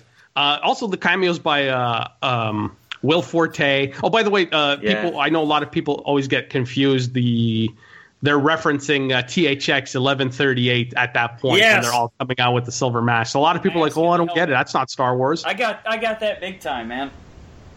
But uh, you got Will Forte, you got Craig Robinson. Which another great scene was when uh, Craig Robinson. Craig Robinson. When when. Craig Robinson came into like uh, Lucas's office and he caught like Hutch behind the door. Yeah. So he's yelling at Hutch. So Hutch is just yelling the exact same thing back at everybody else, thinking that maybe he'll be able to kind of like Yeah. like like uh, weasel his way out of it. It was Right. pretty good. Yeah. It was a fun. All right. I love Kirk Robinson. Well, I think I think it's safe to say we all we all had a blast with this one, but uh, I I'm really itching to move on to the the main feature. Oh yeah, we gotta hit that one. So, uh, Denny, we, we do ratings on a scale of one to ten, as you well know. So, uh, what what do you rate it and why? Um, I would give this an eight. It's not a perfect movie. It, it does have like some issues of. It's got a few issues with it, but it's so quotable, and it's it's every time you see it, it just goes by so fast. This to me is one of those movies that I could just throw on in the background and do whatever, and then just kind of tune in and out, or even just kind of like you know quote along as it goes along. You know. Um, it, it's it's like a, an eight. May I would even give like maybe an eight and a half, uh, an eight point five, Wow, that's pretty eight point out of ten. Yeah, I've seen it many times. It's it's it's it, it's it's going to stay at eight point five, and it's never going to change. It'll always make me laugh. Man, I'm I'm not too far off from you. I I, I think I'm gonna say eight on it, and I almost want to give it higher. I mean, I can't because it's stupid, but but it's so funny. It's really good. Like I, I really enjoyed myself, and it's and it's been a, a while since I've seen a movie. You know what, dude? I'm gonna give it an eight point five too. Now that I'm, I'm talking myself into it, it's been a while since I've watched a movie and really enjoyed it the way that I did this one. It was it was just fun. It was a whole lot of fun. Well, I'm actually. Uh, I mean, I, I I fucking love this movie. Uh, Uh, the first time that I saw it, like I said, I was really taken aback with the with the Trek bashing because I wasn't really taking it for what it was. I just wasn't expecting what it was meant to be. But um, I, upon second viewing, I definitely kind of caught the joke, so to speak. Um, I, I wouldn't rate it that high. I would say that the uh, a lot of the comedy was really fucking silly. That that was the only that was the only thing that kind of lost me. And hey, guys, I fucking love a good road trip movie. If if there's any kind of movie I super love, it's a, it's a road trip movie, and I like especially when they go like from one side of the country to the other. But if you know anything at all about geography and you see where these guys went, it makes no fucking sense. You know, they started off. Uh, what, what was it? Uh, they were starting off in Ohio? Ohio. Okay, so Ohio and then Iowa. That makes sense. Okay, they're headed towards San Francisco. And then they fucking go to Austin? I mean, I understand they want to get Harry Knowles worked in there, but I don't know. To me, it seemed a little Well, bit don't forced. don't forget they the the, uh, the whole Austin thing was because they had to go and meet the girl uh, Windows's you know online girlfriend to get uh, to score the uh, passes for Lucas Ranch. All right. Well, that cha- that changes everything. That changes everything, and and then of course uh, Vegas. Why not? And besides, it's on the way up to to San Francisco. But you know, I, I found other parts a little a little bit silly. You know, I mean, I enjoyed. The, like I said, I really enjoyed the movie. I'm not trying to to bash on it. You guys, I think you guys rated it really fucking high. I'm going to give it a seven though, which for me is is is, is extremely high. And I enjoyed it. Would I watch it again? You bet your ass, man. I'd watch it over and over and over again. What did you think, Brian? I am going to give it an eight. I thought this movie was hilarious. This is a movie my father would not like with all the Star Trek bashing. Because I know the exact moment he would have turned it off when he heard you Kirk loving Spock suckers. he definitely would have shut this movie off. But you know, it like I said, this movie's funny. I love Dan Fogler. Um and it teaches you things like always bring a grappling hook when you go on a covert operation. yeah, And then it asks serious questions like, where do the words go in the opening crawl? Ah, good question. I've, I, as as a kid, I've wondered that. But overall, um, I thought this movie was funny, and I give it an eight. All right. also shout out shout out to those two girls in the car that uh, that didn't flash them, uh, the, especially the redhead one that gave him the finger. She was pretty damn hot. Oh, I thought you were. I thought you had some more trivia. Uh, tell us who these chicks were or something, man. Uh, chick number one and chick number two. I don't know. I just know. I just uh, Brian might get a kick out of this. The the, the redhead one that gave him the finger always. Every time I say it, always kind of reminded me of uh, of Missy Hyatt. Oh, yes. Been a while since I heard that name. It's a right. wrestling thing, man. Don't worry I about it. got you. I should have. Ra- Lance Lance doesn't want to talk wrestling. No, I'm, I'm fine with wrestling. You guys uh, uh, go for it, man. Uh, no, let, let's let's get on to the to the main the main attraction here. Yeah, I think we're all pretty much uh, as they as they say down here in the states, Denny. We're we're champing at the bit to talk about this next movie. Uh, so the next film is Rogue One. The director Gareth Edwards. We talked about him earlier tonight. Also known for Monsters and Godzilla. Writers Chris Weitz, also known for the live-action Cinderella remake. So I didn't have too much hope after, after that, but. Uh, and he also wrote The Golden Compass, which didn't have a lot of hope after that either. Uh, And uh, Tony Gilroy also. uh, yeah, also known for the Bourne movies, right? Yeah. Tony uh, Tony Gilroy is the guy who also he came in for the uh, some rewrites and uh, for all those reshoots. All right. Well, whatever whatever they did uh, probably worked, but we'll talk about that later. Uh, Rogue One is the first theatrical live-action Star Wars film not to be scored by John Williams, which kind of surprised me. Yeah. because it sure sounded like John Williams. The idea for this film came from ILM visual effects supervisor John Knoll. He received a story credit and served as an executive producer of the film. Tatiana Maslany, Rooney Mara, and Kate Mara all auditioned for the female lead role of Jyn Erso, which of course went to Felicity Jones. So, Denny, we know you're not going to disappoint. Um, I thought this movie was fun. It was great. Um, I didn't I didn't love it as much as I did The Force Awakens. Really? Uh, yeah, I I, can- I thought the Force. Awakens. Uh, I thought the Force Awakens was a much uh, was was a lot better film, uh, and, and it probably has a lot to do with the fact that it's got original. It's got the original characters that we all wanted to see in it, and those original characters get to give, I guess, the rub to the newer characters. And I thought the character of Rey was a lot more intriguing than Jyn Erso. But it's not to say that this is a bad movie. Um, I think it was great. I love the I love the action of this movie. I think the third the whole third act of this movie is fantastic. It's Yeah, probably that's one of what it'll pull me in, Yeah, man. me too. Yeah. I would probably best say this is probably one of the best action sequences acts that you'll ever see in a Star Wars movie. Yeah. I think, It's- I think it's- you're right. This was It's one of bet- the, this was one of the best war movies that I've seen in a long mm. time. Oh yeah, and the characters. Uh, s- a lot of the characters I enjoy. I loved. I loved uh, Donnie Yen's character of Chirrut. I love. Yes. I love Diego Luna's character of uh, Cassian Andor. Yeah. Uh, K- uh, K2SO Yeah. got like the biggest laughs.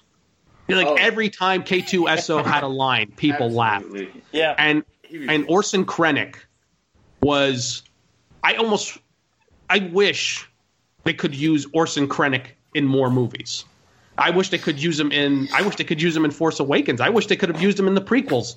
Uh, ben Mendelsohn was so great. His delivery of some lines, especially um, uh, where when he's having um, a meeting with uh, on the Death Star with somebody, and they're Yeah, they're going right. back and forth about how like you know he thinks this the Death Star is going to be a waste of time, and like he's telling him, no, this is my baby. I'm going to show you exactly what it's going to do.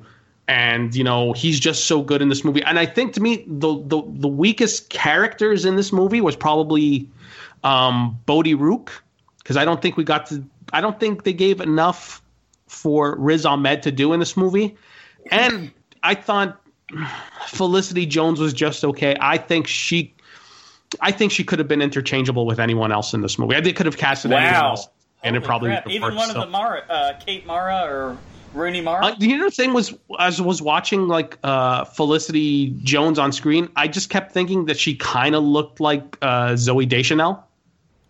I never. so I, never kept thinking that. like, oh, I'm gonna hear like Zooey Deschanel's, you know, weird voice come out of her mouth at some Right. and it just kind her, have her hear her sing. It's maybe it's cold outside or something. exactly. Hey, I love Zooey Zooey Deschanel. And, Oh, I love. you know I think she's But great, but Felicity Jones, I thought was awesome in this man. Yeah, I'd, I, I'd still take Rey any day of the week. yeah, I don't know. I I'm with you was- on that one. I thought But it what do you think, there. I thought they were they were pretty pretty similar. You know, in, in their in their performances. I actually like this one better than the Force Awakens. No. Yeah, I did. I really did, man. All right. Well, that's one out of three so far. It was more of a. Uh, it, I, I- I felt it was more of a throwback to the original Star Wars. Yes. You know, and like especially with the action scenes and the fights. It, like, I mean, I wish that it had more uh, like Jedi stuff. That's really the only thing that it was missing for me because that's always Well, been, that was by design, though. well, yeah, I know, but that's always been one of my favorite parts of the Star Wars franchise.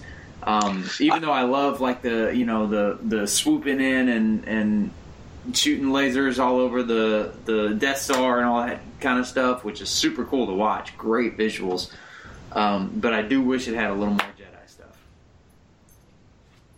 You were going to say something, didn't Denny? I was going to say that uh, they do tap into it a little bit. Uh, and Yeah. Star Wars is starting to do something that I really like, and it's they're introducing these these characters who are they're hip to the Force, Yes. like like Chirrut and and um, and Maz Kanata, who and I think this is something they could do. They could always have in the movie. They could have these characters that could actually tap into the Force, but not fully because they're not Jedi and they don't know how to like hone their powers. They're kind of like they could only do specific things, like maybe a mind trick or kind of like toss something with their mind and stuff like that. But they can't, Not Like- actual Jedi Masters. yeah, not actual Jedi masters and stuff like. that, Which I think they should probably start using more and more because I thought there were some scenes in this movie where I was pretty sure it's like, okay, I think, I think Chirrut has some kind of mastery of the Force that he's just not letting on to. Yeah. Hmm. Well, he's definitely uh, you know studied it and all that, but I, I I still like seeing that one character that's like, oh, he's here, it's time. you know what I mean? When uh, when Kenobi or somebody shows up like that, then then you know the the force is strong. The force is the force is in the area. they're Huh? fixing to lay down some smack, and, and I'll, I'll Right. get I'll get more into it in spoilers, but uh, it, it, aside and I and I wanted more of that, but I still think it was a fantastic movie, man. This was this was phenomenal. I was more impressed than I thought I was going to be.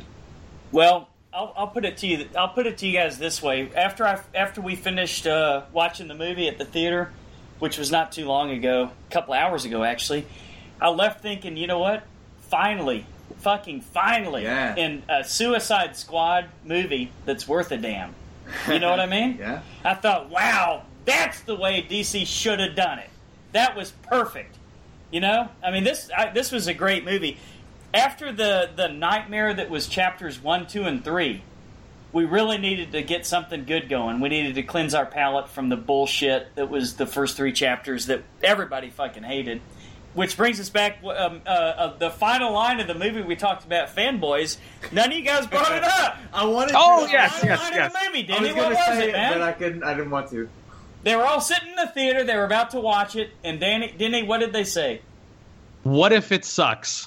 But see, here's the thing. I never thought episode one sucked. I actually enjoyed I episode did, one. man. I thought episodes one, one through three sucked. No, I, I enjoyed episode one. I, I loved episode three. The only uh, one I ever had an issue with is episode two. Uh, that was the only movie I ever, the only Star Wars movie I should say I ever saw in theaters only once, You know what? For a minute, and I when never was wa- wanted to go back to see it again. When I was watching episode two, for a minute, I could have sworn I was just playing a video game. The graphics were so fucking horrible. The CGI Yeah. was so terrible in Uh, Attack of the Clones. Come on. Well, When know, he's on that planet where the clones are, I oh my actually- god! yeah, you're you're right on that. But hey, Talking about Lord, Kamino, by the way, the, the Lord- planet has a name. Come on. Lord All of right. the Rings was like that too, man. Yeah, it had some bad scenes. It had some right. really bad You're right. CGI, but I, I actually liked episode two and three. Um, one, I, I mean, you kind of have to watch it if you're a fan of Star Wars, but after you've watched it once, I think you're good. I'll, I'll, I'll put it to you guys this way: A- after the, in my opinion, the train wreck that was chapters one through three. yeah, I mean, I needed a fresh. I needed a breath of fresh air, Yeah. and and I really, really think the Force Awakens brought that to me big time. definitely. That movie was great. Yeah. Absolutely one of my one of my top films of that year. But this one almost as good, Denny. Almost I- as good, man. I, but I'm, I'm, but you, the, here's the thing. I'm not saying that the movie's not good. I like the movie. know I, enjoyed it. that. I enjoyed it a lot, but it didn't. It didn't. It for at least for me did not hit the heights of Force Awakens. Because when I walked out of the theater for Force Awakens for the first time, I think I must have floated home that night. I don't even Yeah. remember how I got home that night. And I did not get any sleep that night. And by the next morning, I was like, oh my God, did you guys see The Force Awakens? Oh my God, it's amazing. Oh my God, did you see Rey? Did you see this? Whereas this movie, okay, I think like I since I got to see an advanced screening, I couldn't I couldn't really do that because nobody had seen it yet. But I saw it again yesterday, so I've seen it twice. I'm going again tomorrow, as of this recording, with some friends. I'm looking forward to it again tomorrow. The the film like held up on its second Right. viewing, but like I said, it's it, it- there was just something missing where it, it's it didn't leave me feeling like how I felt after watching The Force Awakens. And I think and I think that probably I think it might have something to do with the fact that um I think we all had a general idea of what was going to happen to these characters. Am I correct? yeah, Very correct. True. Yeah. Yeah, we kind of So- knew the ending, so to speak. and So we know the ending I'm and not gonna go. and not only that but right. now we're getting we have to get used i think this plays an important fact in it too we are coming from a generation where when star wars was around we had to wait at least two to three uh, about three years for the next movie and then there was Right. the long lull and then it came again with the prequels and we had to like we saw episode one then we had to wait another three years for episode two then we had to wait another episode uh, another three years for episode three and then we had the long lull again now we have episode seven. So we we're kind of like in that frame. It's like okay, we have to wait a couple of extra years for another Star Wars movie, but it's like no, we have another Star Wars movie within the year.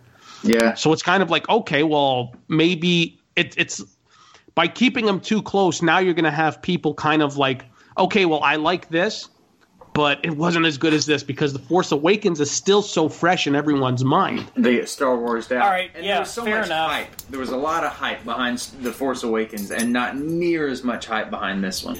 All right, well, so I think I know the X factor, guys. I think the reason that I really enjoyed it, maybe a little bit more than you, Denny, I think it has comes down to the fact that I'm sort of the elder statesman of the group here, and I could remember when I was nine years old going to see Star Wars: A New Hope, like it was yesterday. I, I, it was so fresh on my mind when I went in there with my friends and actually sat down and, and saw that put to screen like nothing I'd ever seen before. And this movie was such a good, a great throwback. Yeah. They did it the right way. Yeah. I didn't think they did it in a cheesy way or, a, or an over the top way. I think that this movie was seamless. If you Yeah. look at the, uh, the the way they put the special effects together, they added some CGI that you know you could see a couple of places where it was there, and they added a couple of special effects that were obviously a lot you know more uh, refined than what we would have back in 1977. Yeah. But when you look at the way that the the set designs are, the costumes, the way the characters looked, there were there were moments when I was watching this. I honestly thought I was watching a movie from 1976 or joke. 77. It looked like it was straight out of those first three Star I- Wars. I don't movies. doubt because like uh, Yavin, the base on Yavin Four was literally exactly how I remembered it from from uh, episode uh, from episode four, and um, a certain oh we'll get to that like in the spoilers, but there was something else Right. that they pretty much had looking exactly the same in this Yeah. movie from episode No four. kidding. And that like when it happened in the movie, I like my friend and I just literally like jumped out of our seats. I know. We were going nuts and we're like, oh, this is amazing. I know exactly what you're talking about. Yeah, man, I wa- I was I was really impressed with that. I love the character of K, what what was his name K two SO. K2SO, yes. Yeah. He Right. reminded me. You guys uh, familiar at all with the Hitchhiker's Guide to the Galaxy? Oh yeah. Okay. He reminded me so much of fucking Marvin the Depressed Robot. yeah. That's awesome. But yeah, I really I really enjoyed it. Brian, what did you think, man? Um, this might be my in my top three Star Wars movies. Yeah. I Strong really words. enjoyed it. Yeah, um, the first thing I did when I came home, I posted that I I felt like a kid again watching this movie. no kidding. It took me back. Um, the right down to the to the to the costumes to um, certain references. Uh, a couple things I'm gonna bring up in spoilers that I did not know until I looked it up online. Just shocked me how how good they had it in the movie.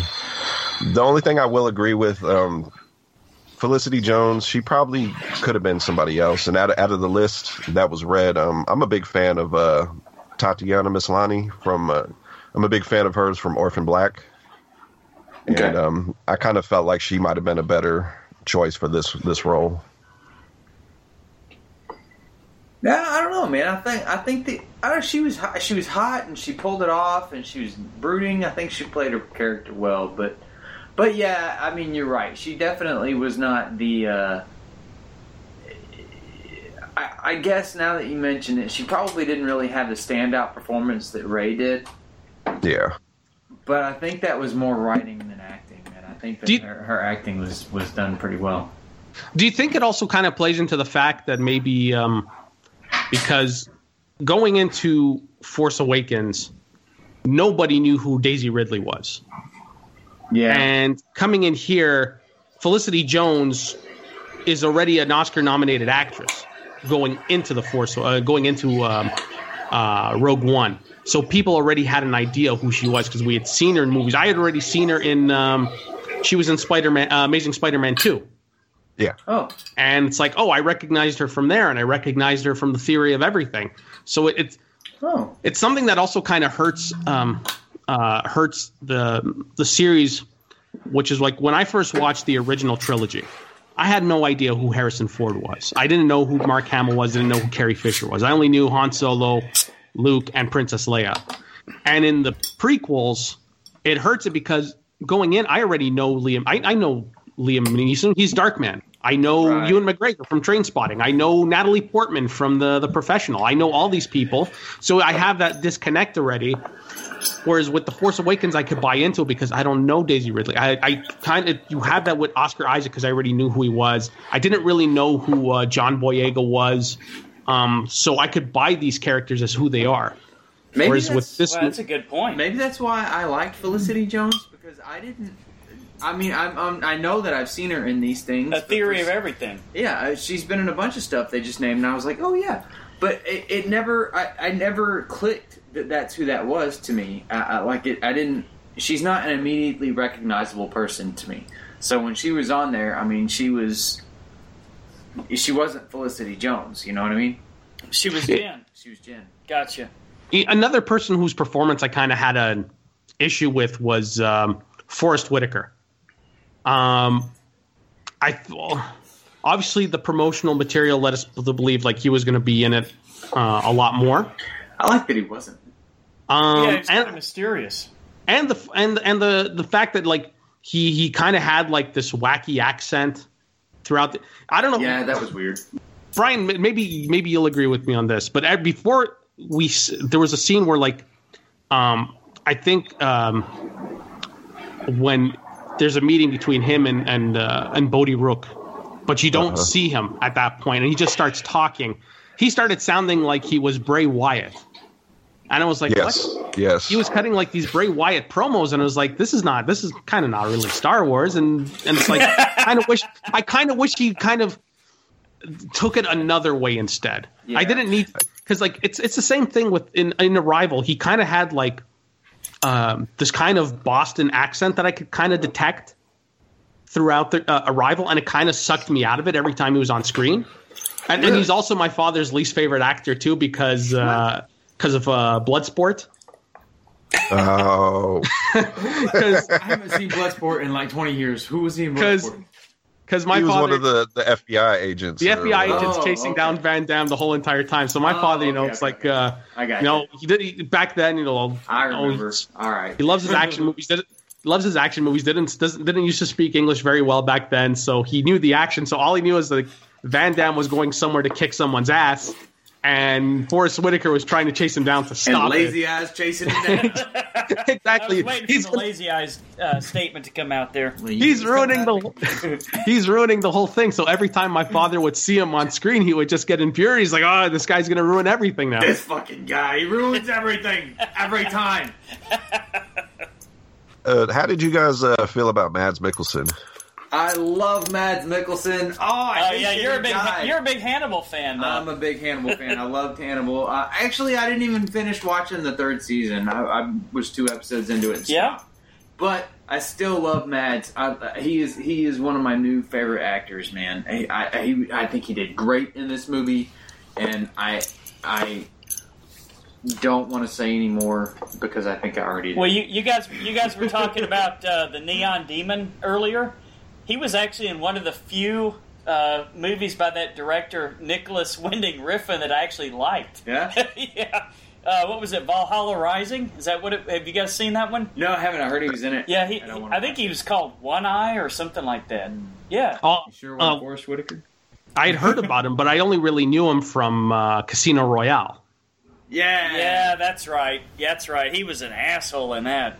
God, he's so he's so awesome, man. He plays that steely character really well, and then in this one, he plays like a warmer, more heartfelt person. You know, I like. and and, and I love the the exchange between him and uh, and uh, Ben Mendelsohn's Orson Krennic at the beginning of the movie. yeah, You know, uh, it's almost like you get this. I, I, the impression I got when they were interacting was like, obviously they had known each other, they had worked with each other, and and and Krennic was almost like, hey, like like kind of approaching him as like, hey, we're buddies, you know, like let's let's come back and we'll we'll finish this thing, and and and and uh, and Erso's kind of like, no, I don't want to do this and stuff like that. So it's it's almost like Krennic almost thought that their relationship was probably a little bit more right. maybe because he was trying to like lure him back. But I think Krennic had kind of like over uh, overthought their their relationship at some point and thinking that like oh he'll come back because we're buddies, but you know it didn't work out that way. Yeah, I don't know. I I, I really like him in this one.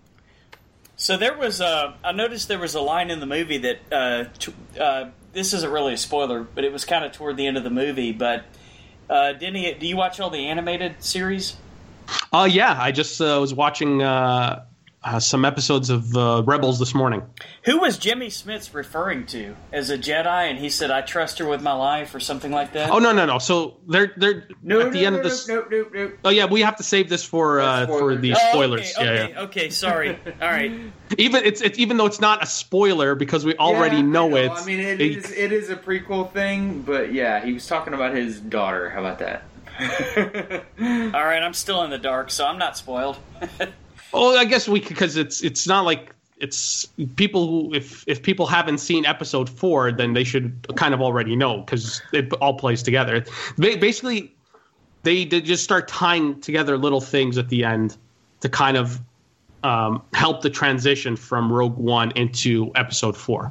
Right. Oh, Which so we'll that get was into. in episode four. Shaq? Reference, yeah. Yeah. I didn't even catch that. Yeah, yeah, I've seen yeah. episode four a hundred times. Yeah, Who's he was- referring to? We'll talk. We'll talk about right, it. all in right, all spoilers. right, all right. Brian, you have anything else to say before we move on to spoiler alert? No, I think we're ready for uh, ratings. All right. Well, uh, Denny, we want to we want to hear what you think, man. like I said, I, I I really enjoyed this movie to the point that I'm going to go see it again for the third time. Uh, and even after the third time, I'm still thinking about this movie. I'm still buzzing about this movie, even though it to me it's still not as strong as The Force Awakens. It's still a pretty damn strong movie. Um, I'm not comparing this to like uh, you know Episode Two or anything, but if I were to like put this against any of the when people are going around saying like oh it's the greatest star wars movie since empire to me it's kind of like okay just let, let's let's take it down a notch. Let's just rein it in. It's not as good as empire. It's not as good as as at least the force awakens but it is up there it's going to be one of the better entries into the franchise so i'm going to give this maybe i would say strong eight and a half out of ten also Okay. Uh, I'm gonna give it. I'm gonna give it a nine. I think that. Uh, I think that it it is far and away better than episode one, two, and three. I think it fits in perfectly with episode four, five, and six. And the only thing that it's missing to be on par with those movies. Actually, it may may even. I'm not a huge fan of uh, of Jedi. Uh, even though the Jedi aspect is my favorite part of it. It it, it may be up there with that one though. You know what I mean? Yeah, I know Eight and a exactly half. what you mean. I think uh, I, I I still think that it was a. It, it wasn't as impactful as The Force Awakens, um, partially because it didn't get as much hype, and uh, partially because it didn't have the same characters and uh, and and impact. You know, when you said it wasn't as strong of a movie, I think it's it's solely on characters. But I feel like what they did with the story and what they did with the acting and directing, I, there was a couple cheesy moments, but um, I, I- still feel like it was up there, man. I, I think that it was better than the Force Awakens, like better done. Not better characters, better done. Really? Yeah. All right, that's strong words, man. Um, yeah. So there you go. Yeah, I, uh, I, you know, like I said, no, no surprise that uh, to hear me say I really, I really enjoyed this movie a lot. You know, it's, I, yeah, it's not quite up there with the Force Awakens. I'll agree with that. But that because that was my actually I, when I finished watching that movie, I walked out and I said, you know what? I looked at AJ and I said, that's actually my favorite Star Wars movie ever. Wow. More than one, two, three, four, five, or six. So yeah, the Force Awakens was, was at the absolute just- top. You know, if Kylo Ren had been more of a badass, then I would. Nah, I liked all that, man. I, th- I, nah, come on, dude. Look at it. Even in this movie, Mend- Mendelsohn's character, he's frustrated. That's what that's what the Empire's all about. Somebody puts all their fucking heart and soul into something, Vader and then they get they get fucked over. They get fucked over by the Empire. It's just like real life. When you go to work, when you walk into your job and they fuck you over in lieu of somebody who's your obvious inferior in skill set, and yet you still have to grit your teeth and hang in there for the Empire. Oh, no, I like that. I like and I love Did- that about Kylo Ren because Oh, he really? got that point across, man. The Well, we're gonna get into we're gonna get into that in spoilers because there's All right. something in, in in Mendelsohn's character that reminded me of just what you're talking about right now. All right, fair enough. I give it eight and a half. One of my favorite movies of the year. Yeah. Um, I'm going to give it a nine. This is also one of my favorite movies of the year. Uh, great acting, great uh, costume design, everything. It, like I said, it made me feel like a kid again. And what really made me happy was there was young children in the audience with me at the movie theater, and Yeah. when certain cameos came up, they cheered and got excited, That's and that awesome. just made me happy that Star Wars is able to transcend to the next generation with these new movies. And, Disney um, taking like- over may be the best thing that ever happened to this franchise. It is the best thing. so um, Yeah, let's get the spoilers. I'll give it a Well, be, before you do, uh, what did you? Uh, how would you compare this to uh, Force Awakens then? I think I lean more towards this one because of the action. Oh, so Yeah. it's, we're, we're all split down here. It's two two. Yes. But I really, I really loved Force Awakens. Don't get me wrong. I Yeah, me just too. think the action and the, the the feel. I felt like I was watching a movie that was a, a, along that timeline of the the original trilogy, and I think that's why I kind of lean more towards that. Right. This is a motherfucking spoiler alert. You've been fucking warned. This is a motherfucking spoiler alert. You've been fucking warned. This is a motherfucking spoiler alert. All right, spoilers You've it been is fucking then. warned. Uh, Denny, you want to uh, get the ball rolling? Okay, so getting back to what you were just we were just alluding to earlier at the base. So when Mon Mothma was telling him, okay, the Jedi that he had in his back pocket, he was obviously referring to Obi Wan Kenobi, You're right. and the person who he entrusted with his life was Leia, because Leia was on it at the beginning of. I was uh, wondering that at first. Of but A New I Hope. That was too obvious. Yeah, Leia was She's on Okay. her. All right. All right. Leia was on her way to go and deliver the plans to Obi Wan Yeah. Kenobi. She was going to go meet with him herself before Vader oh, intercepted. Oh, now it's all coming Yeah, together. Okay. see, it was all seamless. right. It- Okay. it's- it's- okay. That's why I hate that they that they that they kind of marketed this as a standalone movie, Right. Because it's not. It's man. not. It's like it's No an way, extension fashion. of the beginning of episode yeah. four. You know this what I mean? it's seamless, dude. Yeah, seamless. Seamless. And as for what you were saying about like you know the empire, it's like filled with like a bunch of uh, bureaucrats and people who you're working there, and you have people below you who are not even as good as you are, who are you know advancing. I got that impression during the uh, the scene between uh, Krennic and uh, Grand Moff Tarkin, where Right. it's like you could see like when Tarkin is kind of like dressing him down about the Death Star, you could see it on his face that like Krennic is just getting so infuriated. He you could it, you he had he he omits it from the screen that he thinks he should be in Tarkin's position and not Yeah, Tarkin. yeah, definitely. And I, I think that the acting was pretty good there. And can I say that my favorite scene in this one? Now that we're in the spoilers, because I wanted to go into this, and because I love the the Jedi mystical aspect of it, as opposed to the the action packed space fighting, was uh, uh, Darth Vader coming in and wrecking shop. With those dudes. Oh my god, That was crazy, man. that was so awesome.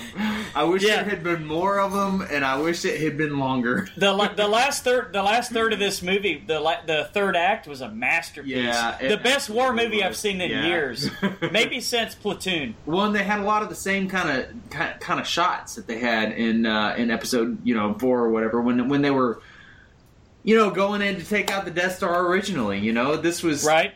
Man, it fit right in there. It was right in that timeline. It was so awesome.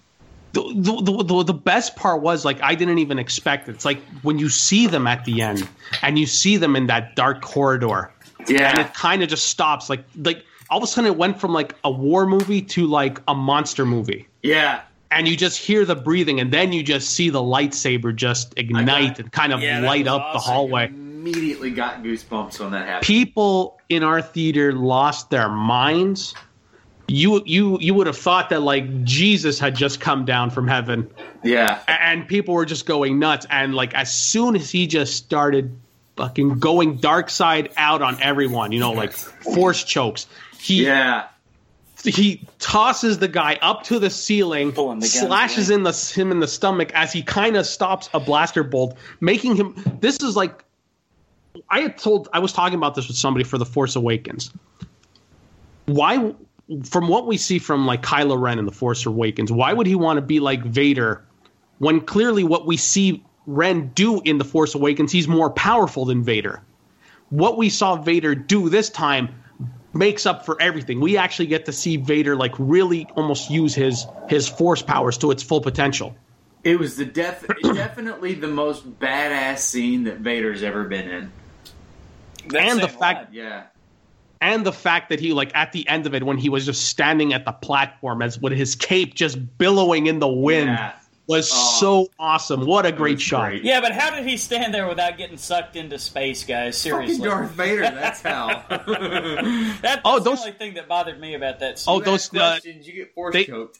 they they uh they explain that in the animated series. Like once the ship goes, the force field automatic, like the the shield that kind of keeps it all together, kind of goes back into place. So like the ship kind of just goes through it, and that's it. So like there's gonna be like really nothing there. You'll get like wind, but nobody will be sucked out.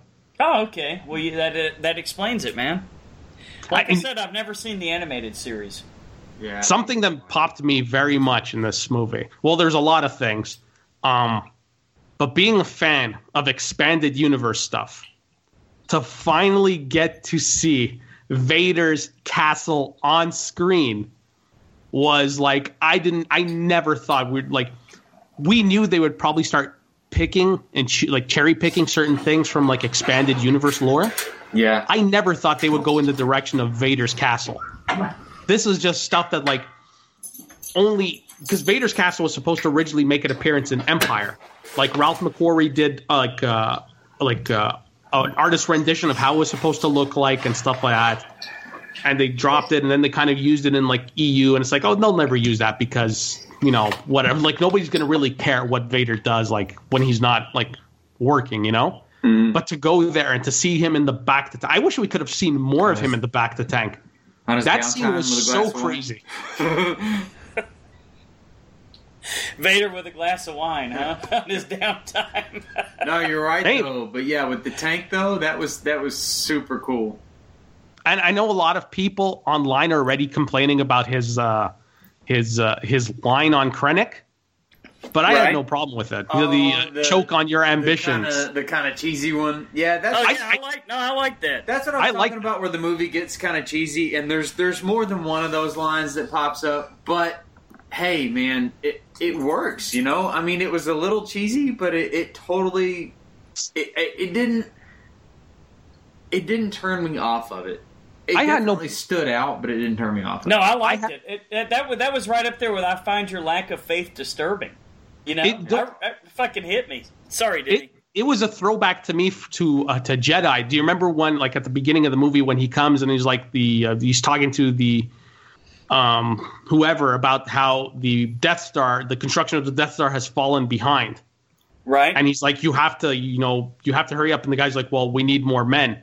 So Vader tells him, "Well, you could tell that to the Emperor. He's on his way." He's like, "Oh, we'll double our efforts." And Vader tells him, "I hope you do, uh, because the the Emperor is not as forgiving as I am." I am. I remember that, And- man.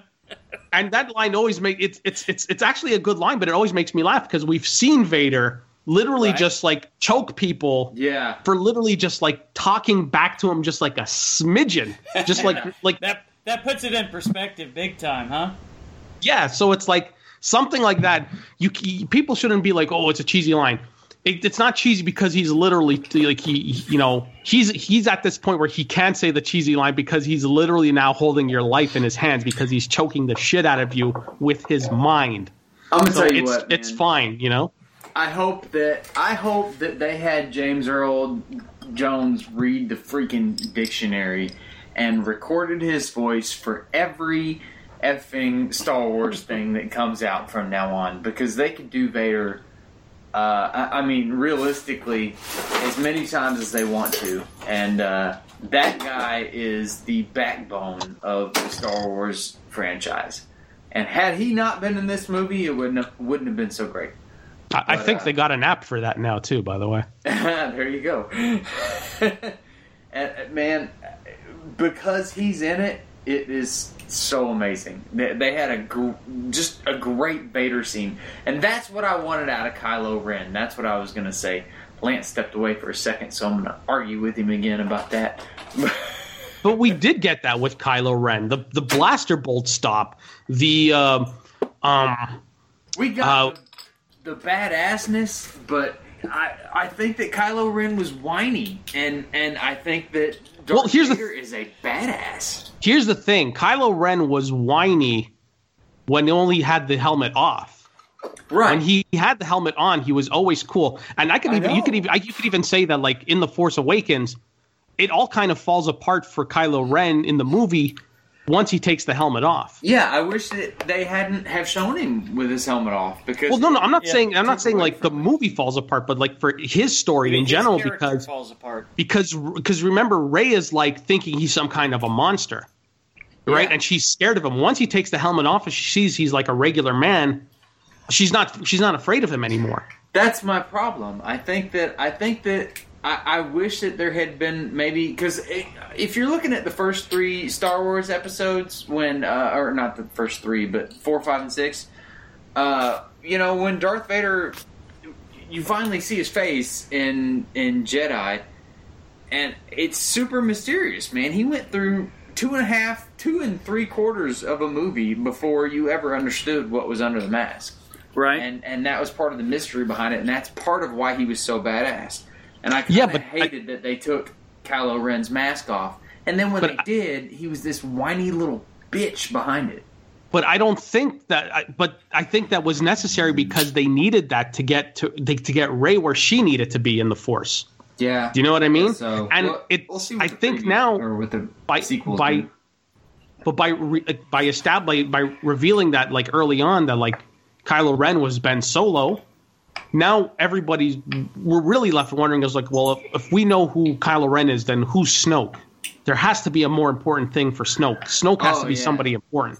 So I Um, think That's the part that I'm excited about because he's the mysterious badass character in this one, not Kylo Ren. Well, to get back to the uh, Rogue One, something that got me very excited in this movie was the very end when we got to see 1977 Carrie Fisher. 19 year old Carrie Fisher. That was Yeah. In- trip, man. I thought We were going to do like you were talking about with Kristen Stewart and the or not Kristen Stewart, Kristen Bell and the uh, and the body double, and I was like, oh well, they're just not going to show her face. I Yeah, thought that's that what I thought. They And then just they showed the did. back at first. because I was like, okay, so they did, they already did uh, Tarkin. They're not going to do two in one movie, are they? And then she turns around and like, I know some people are saying it was cheesy, but to see, because like to me as a kid, Carrie Fisher was so beautiful, and to just Yeah. see like 19 year old Carrie Fisher again on screen. And don't forget, within the same year, we literally just saw 60 year old Carrie Fisher on screen in a Right. Star Wars movie. We got And to boy, see her did she again look rough. she looked rough.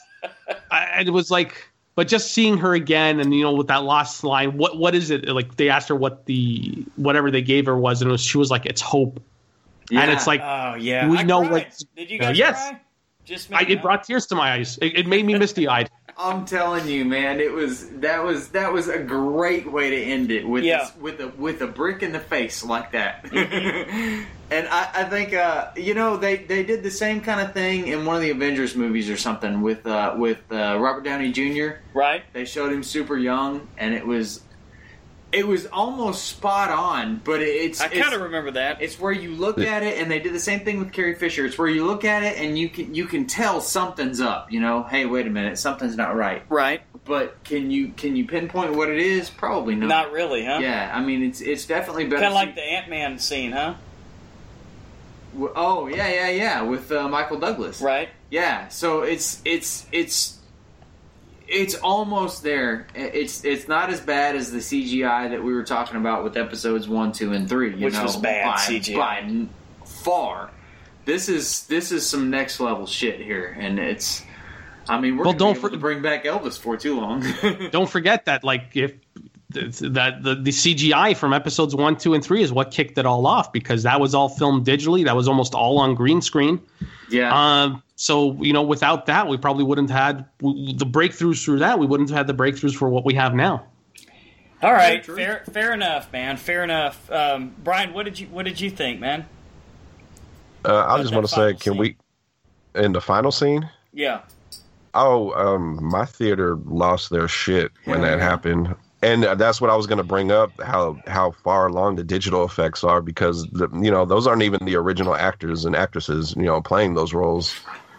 They're just digitally placing you know the face on there, and that that just blew my mind. But I was going to say, can we can we now say Warwick Davis is like the Stan Lee of Star Wars movies? That's funny. What? Did, who? Who was he? I don't remember. he was up. he was the little the little short badass alien with the with the gun. oh, he was part of the- cool. With the Oh, He was part of uh, yeah, I like that guy. he was part of Saw Gerrera's uh, group at the uh, in um, yeah, yeah. Jedha City. Okay, all right. I was I was wondering about that. Who, if that was anybody famous?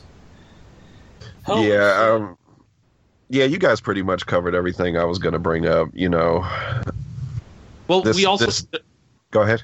What, what did you think about some of the other uh, cameos in the movie? Um, I love the R two D two C three PO. That was a quick, you Yeah. know, good. That was a good. It, you know, it was a lot of Jimmy Smits. You know, popped up, Yeah. and uh the one that just really, I, I totally forgot Peter Cushing had died. I thought that was him on screen as Grand Moff Tarkin. That just really just, I had to like get a second look. I was like, wow. That was that was something that was like, I had heard rumblings that they were going to put in the movie, but when you kind of saw him just like by his back, and it's like, is he going to turn around? And then we're just like, they, they were just showing the reflection of his face on the window, and it's like, okay, that's probably the closest we're going to get. And then he just Right. turns around and literally, this shows you just, I guess, it just shows you how good like Ben Mendelsohn is. He's acting across of a CGI person, a CGI character who's probably not even there. Well, I guess somebody Right. was there standing in, but it- it's just so crazy. Yeah. Totally agree. Yeah, Well, he, what he about- was in it a lot too, Yeah, he was he was practically a supporting character. Yeah. right? Well, what did you think about the um, what did you think about the um, the um, uh, what what what did you think about the appearance of uh, Doctor Ezav, uh, Evazan and uh, Ponda Baba, aka Walrus Man? that was, Where he like Go stole ahead. the memories or whatever? What was that? Where which which guy are you talking about? Uh, Pon- oh, one, um, Ponda Baba was a Walrus Man in uh, A New Hope, the guy who has the confrontation with Obi Wan Kenobi at uh, oh the yeah, cantina. yeah. Oh, he doesn't guy, like he doesn't like you. I don't like Yeah. you either. I got you. They bump into um, Yeah, I Jyn love Erso and um, and Cassian uh, Andor in in uh, Jedha City. Yes, I, I love I love that shout out, yeah, man. yeah, that was a good one. Fucking hive of, of, of villain or what what is it? A wretched hive of of scum and Scum and villainy. well, because look, if you're gonna have if you're gonna have a Star Wars movie, you're gonna have to have some sort of familiarity in it, and that was that was my biggest fear for this one was that it was a whole new cast of people without any familiar characters. right.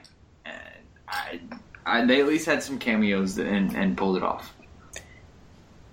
Uh, what did you guys think of the uh, the the Death Star effects, like uh, blowing up of Jedha City and then uh, blowing up of uh, uh, what was the the the base? I think it was called Sa- Sagrif or something like that.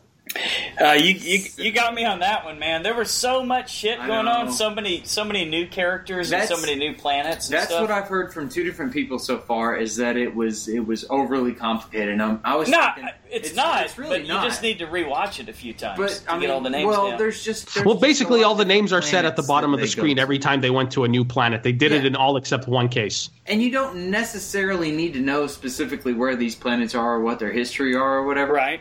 But uh, and, and, and so, but I think that throwing those in there kind of confuses some people. Um, but throwing them in there also expands the universe a little bit, and I think that it makes it make more sense. I, de- I definitely really knows. I definitely Star enjoyed Wars the universe. effects. I Yeah. thought the effects were great, especially when Well- that Death Star just showed up out of nowhere. Yeah. Oh yeah, You could see it in the background. It's Yeah. like really imposing, and they know what that means when they see it. And speaking of which, man, I really I, I enjoyed that. You know when they when they chopped off the top of that tower and hit the Yeah, hit that the was water cool, man. and it all came earthquaking in. But I, I enjoyed that everybody died in the end. You know? yeah, like I I, said, man, was the, this was the way Su- Suicide Squad should have been. Yes. This was a real Suicide Squad. Yeah. you know. Well, this this is like th- I would say this is almost like a perfect ending. This is like the uh, Yeah. the Empire ending because even though the good guys succeed in their mission, they get the plans, they still lose because they all die. They lost Right. the battle, but they won the war. Exactly. And and just At just like just the visual of just seeing one thing I like that they did they they maybe it was just me that caught on to this, but they were generally kind of teasing like a um like some kind of an interest in, from uh, Jyn Erso and and Cassian uh, Andor. Right. almost like there was like that. a, a romantic interest, which they never gave into throughout yeah. the whole movie until the very end when she just like held when they just like held each other as like Right. as like the the, the cloud and and and the, Yeah. the the s- whatever it was was just coming towards them and boom they're gone you know Mm-hmm. Well, if they had done anything before then, it, it, they wouldn't have had enough character development to make it happen. uh, well by the time that that cloud they saw that cloud touching down to like touch them it probably could have got like a quickie in there or something I don't know Well, okay. All right. Well, you guys about ready to wrap this one up? Yeah, we can wrap it up. You got uh, Denny. Have you have you covered everything you wanted to on this one? Um, pretty much. Uh, one last thing, I guess. Uh, uh, this, I guess, would be uh, trivia. Uh, the the uh, the planet that Vader's castle is on. A lot of people didn't know what it was because it was never mentioned. If you go on, I think it's like their visual guide and stuff like that. They can confirm it's Mustafar, the the planet where Vader was born. Wow, Mustafar, huh? Yep, the same planet from the end of Episode Three where uh, Anakin's limbs were chopped off. Wow. oh, Man, they really bring stuff full circle here, don't there. He, he decided to just build this castle. Uh, well, here's the thing that they always never. Um, it's kind of like well, it's almost as if the terrible- emperor will determine what what Vader will do next. So it's a lot of people tend to think that like Vader, like in, in the EU, he was like on this acid planet, and Right. like it, that was because that's where the emperor uh, the emperor wanted him to be. So Vader just did it. So uh, a lot of people, since Vader doesn't do things without the emperor tell uh, the emperor telling him to, most likely the emperor probably told him to build his castle on uh, Mustafar and stay there ah, as maybe like a penance for something. Real, real quick, uh, since we're getting into the standalone films now, how how did, how are you feeling about the the Han Solo movie? Um, I I don't know.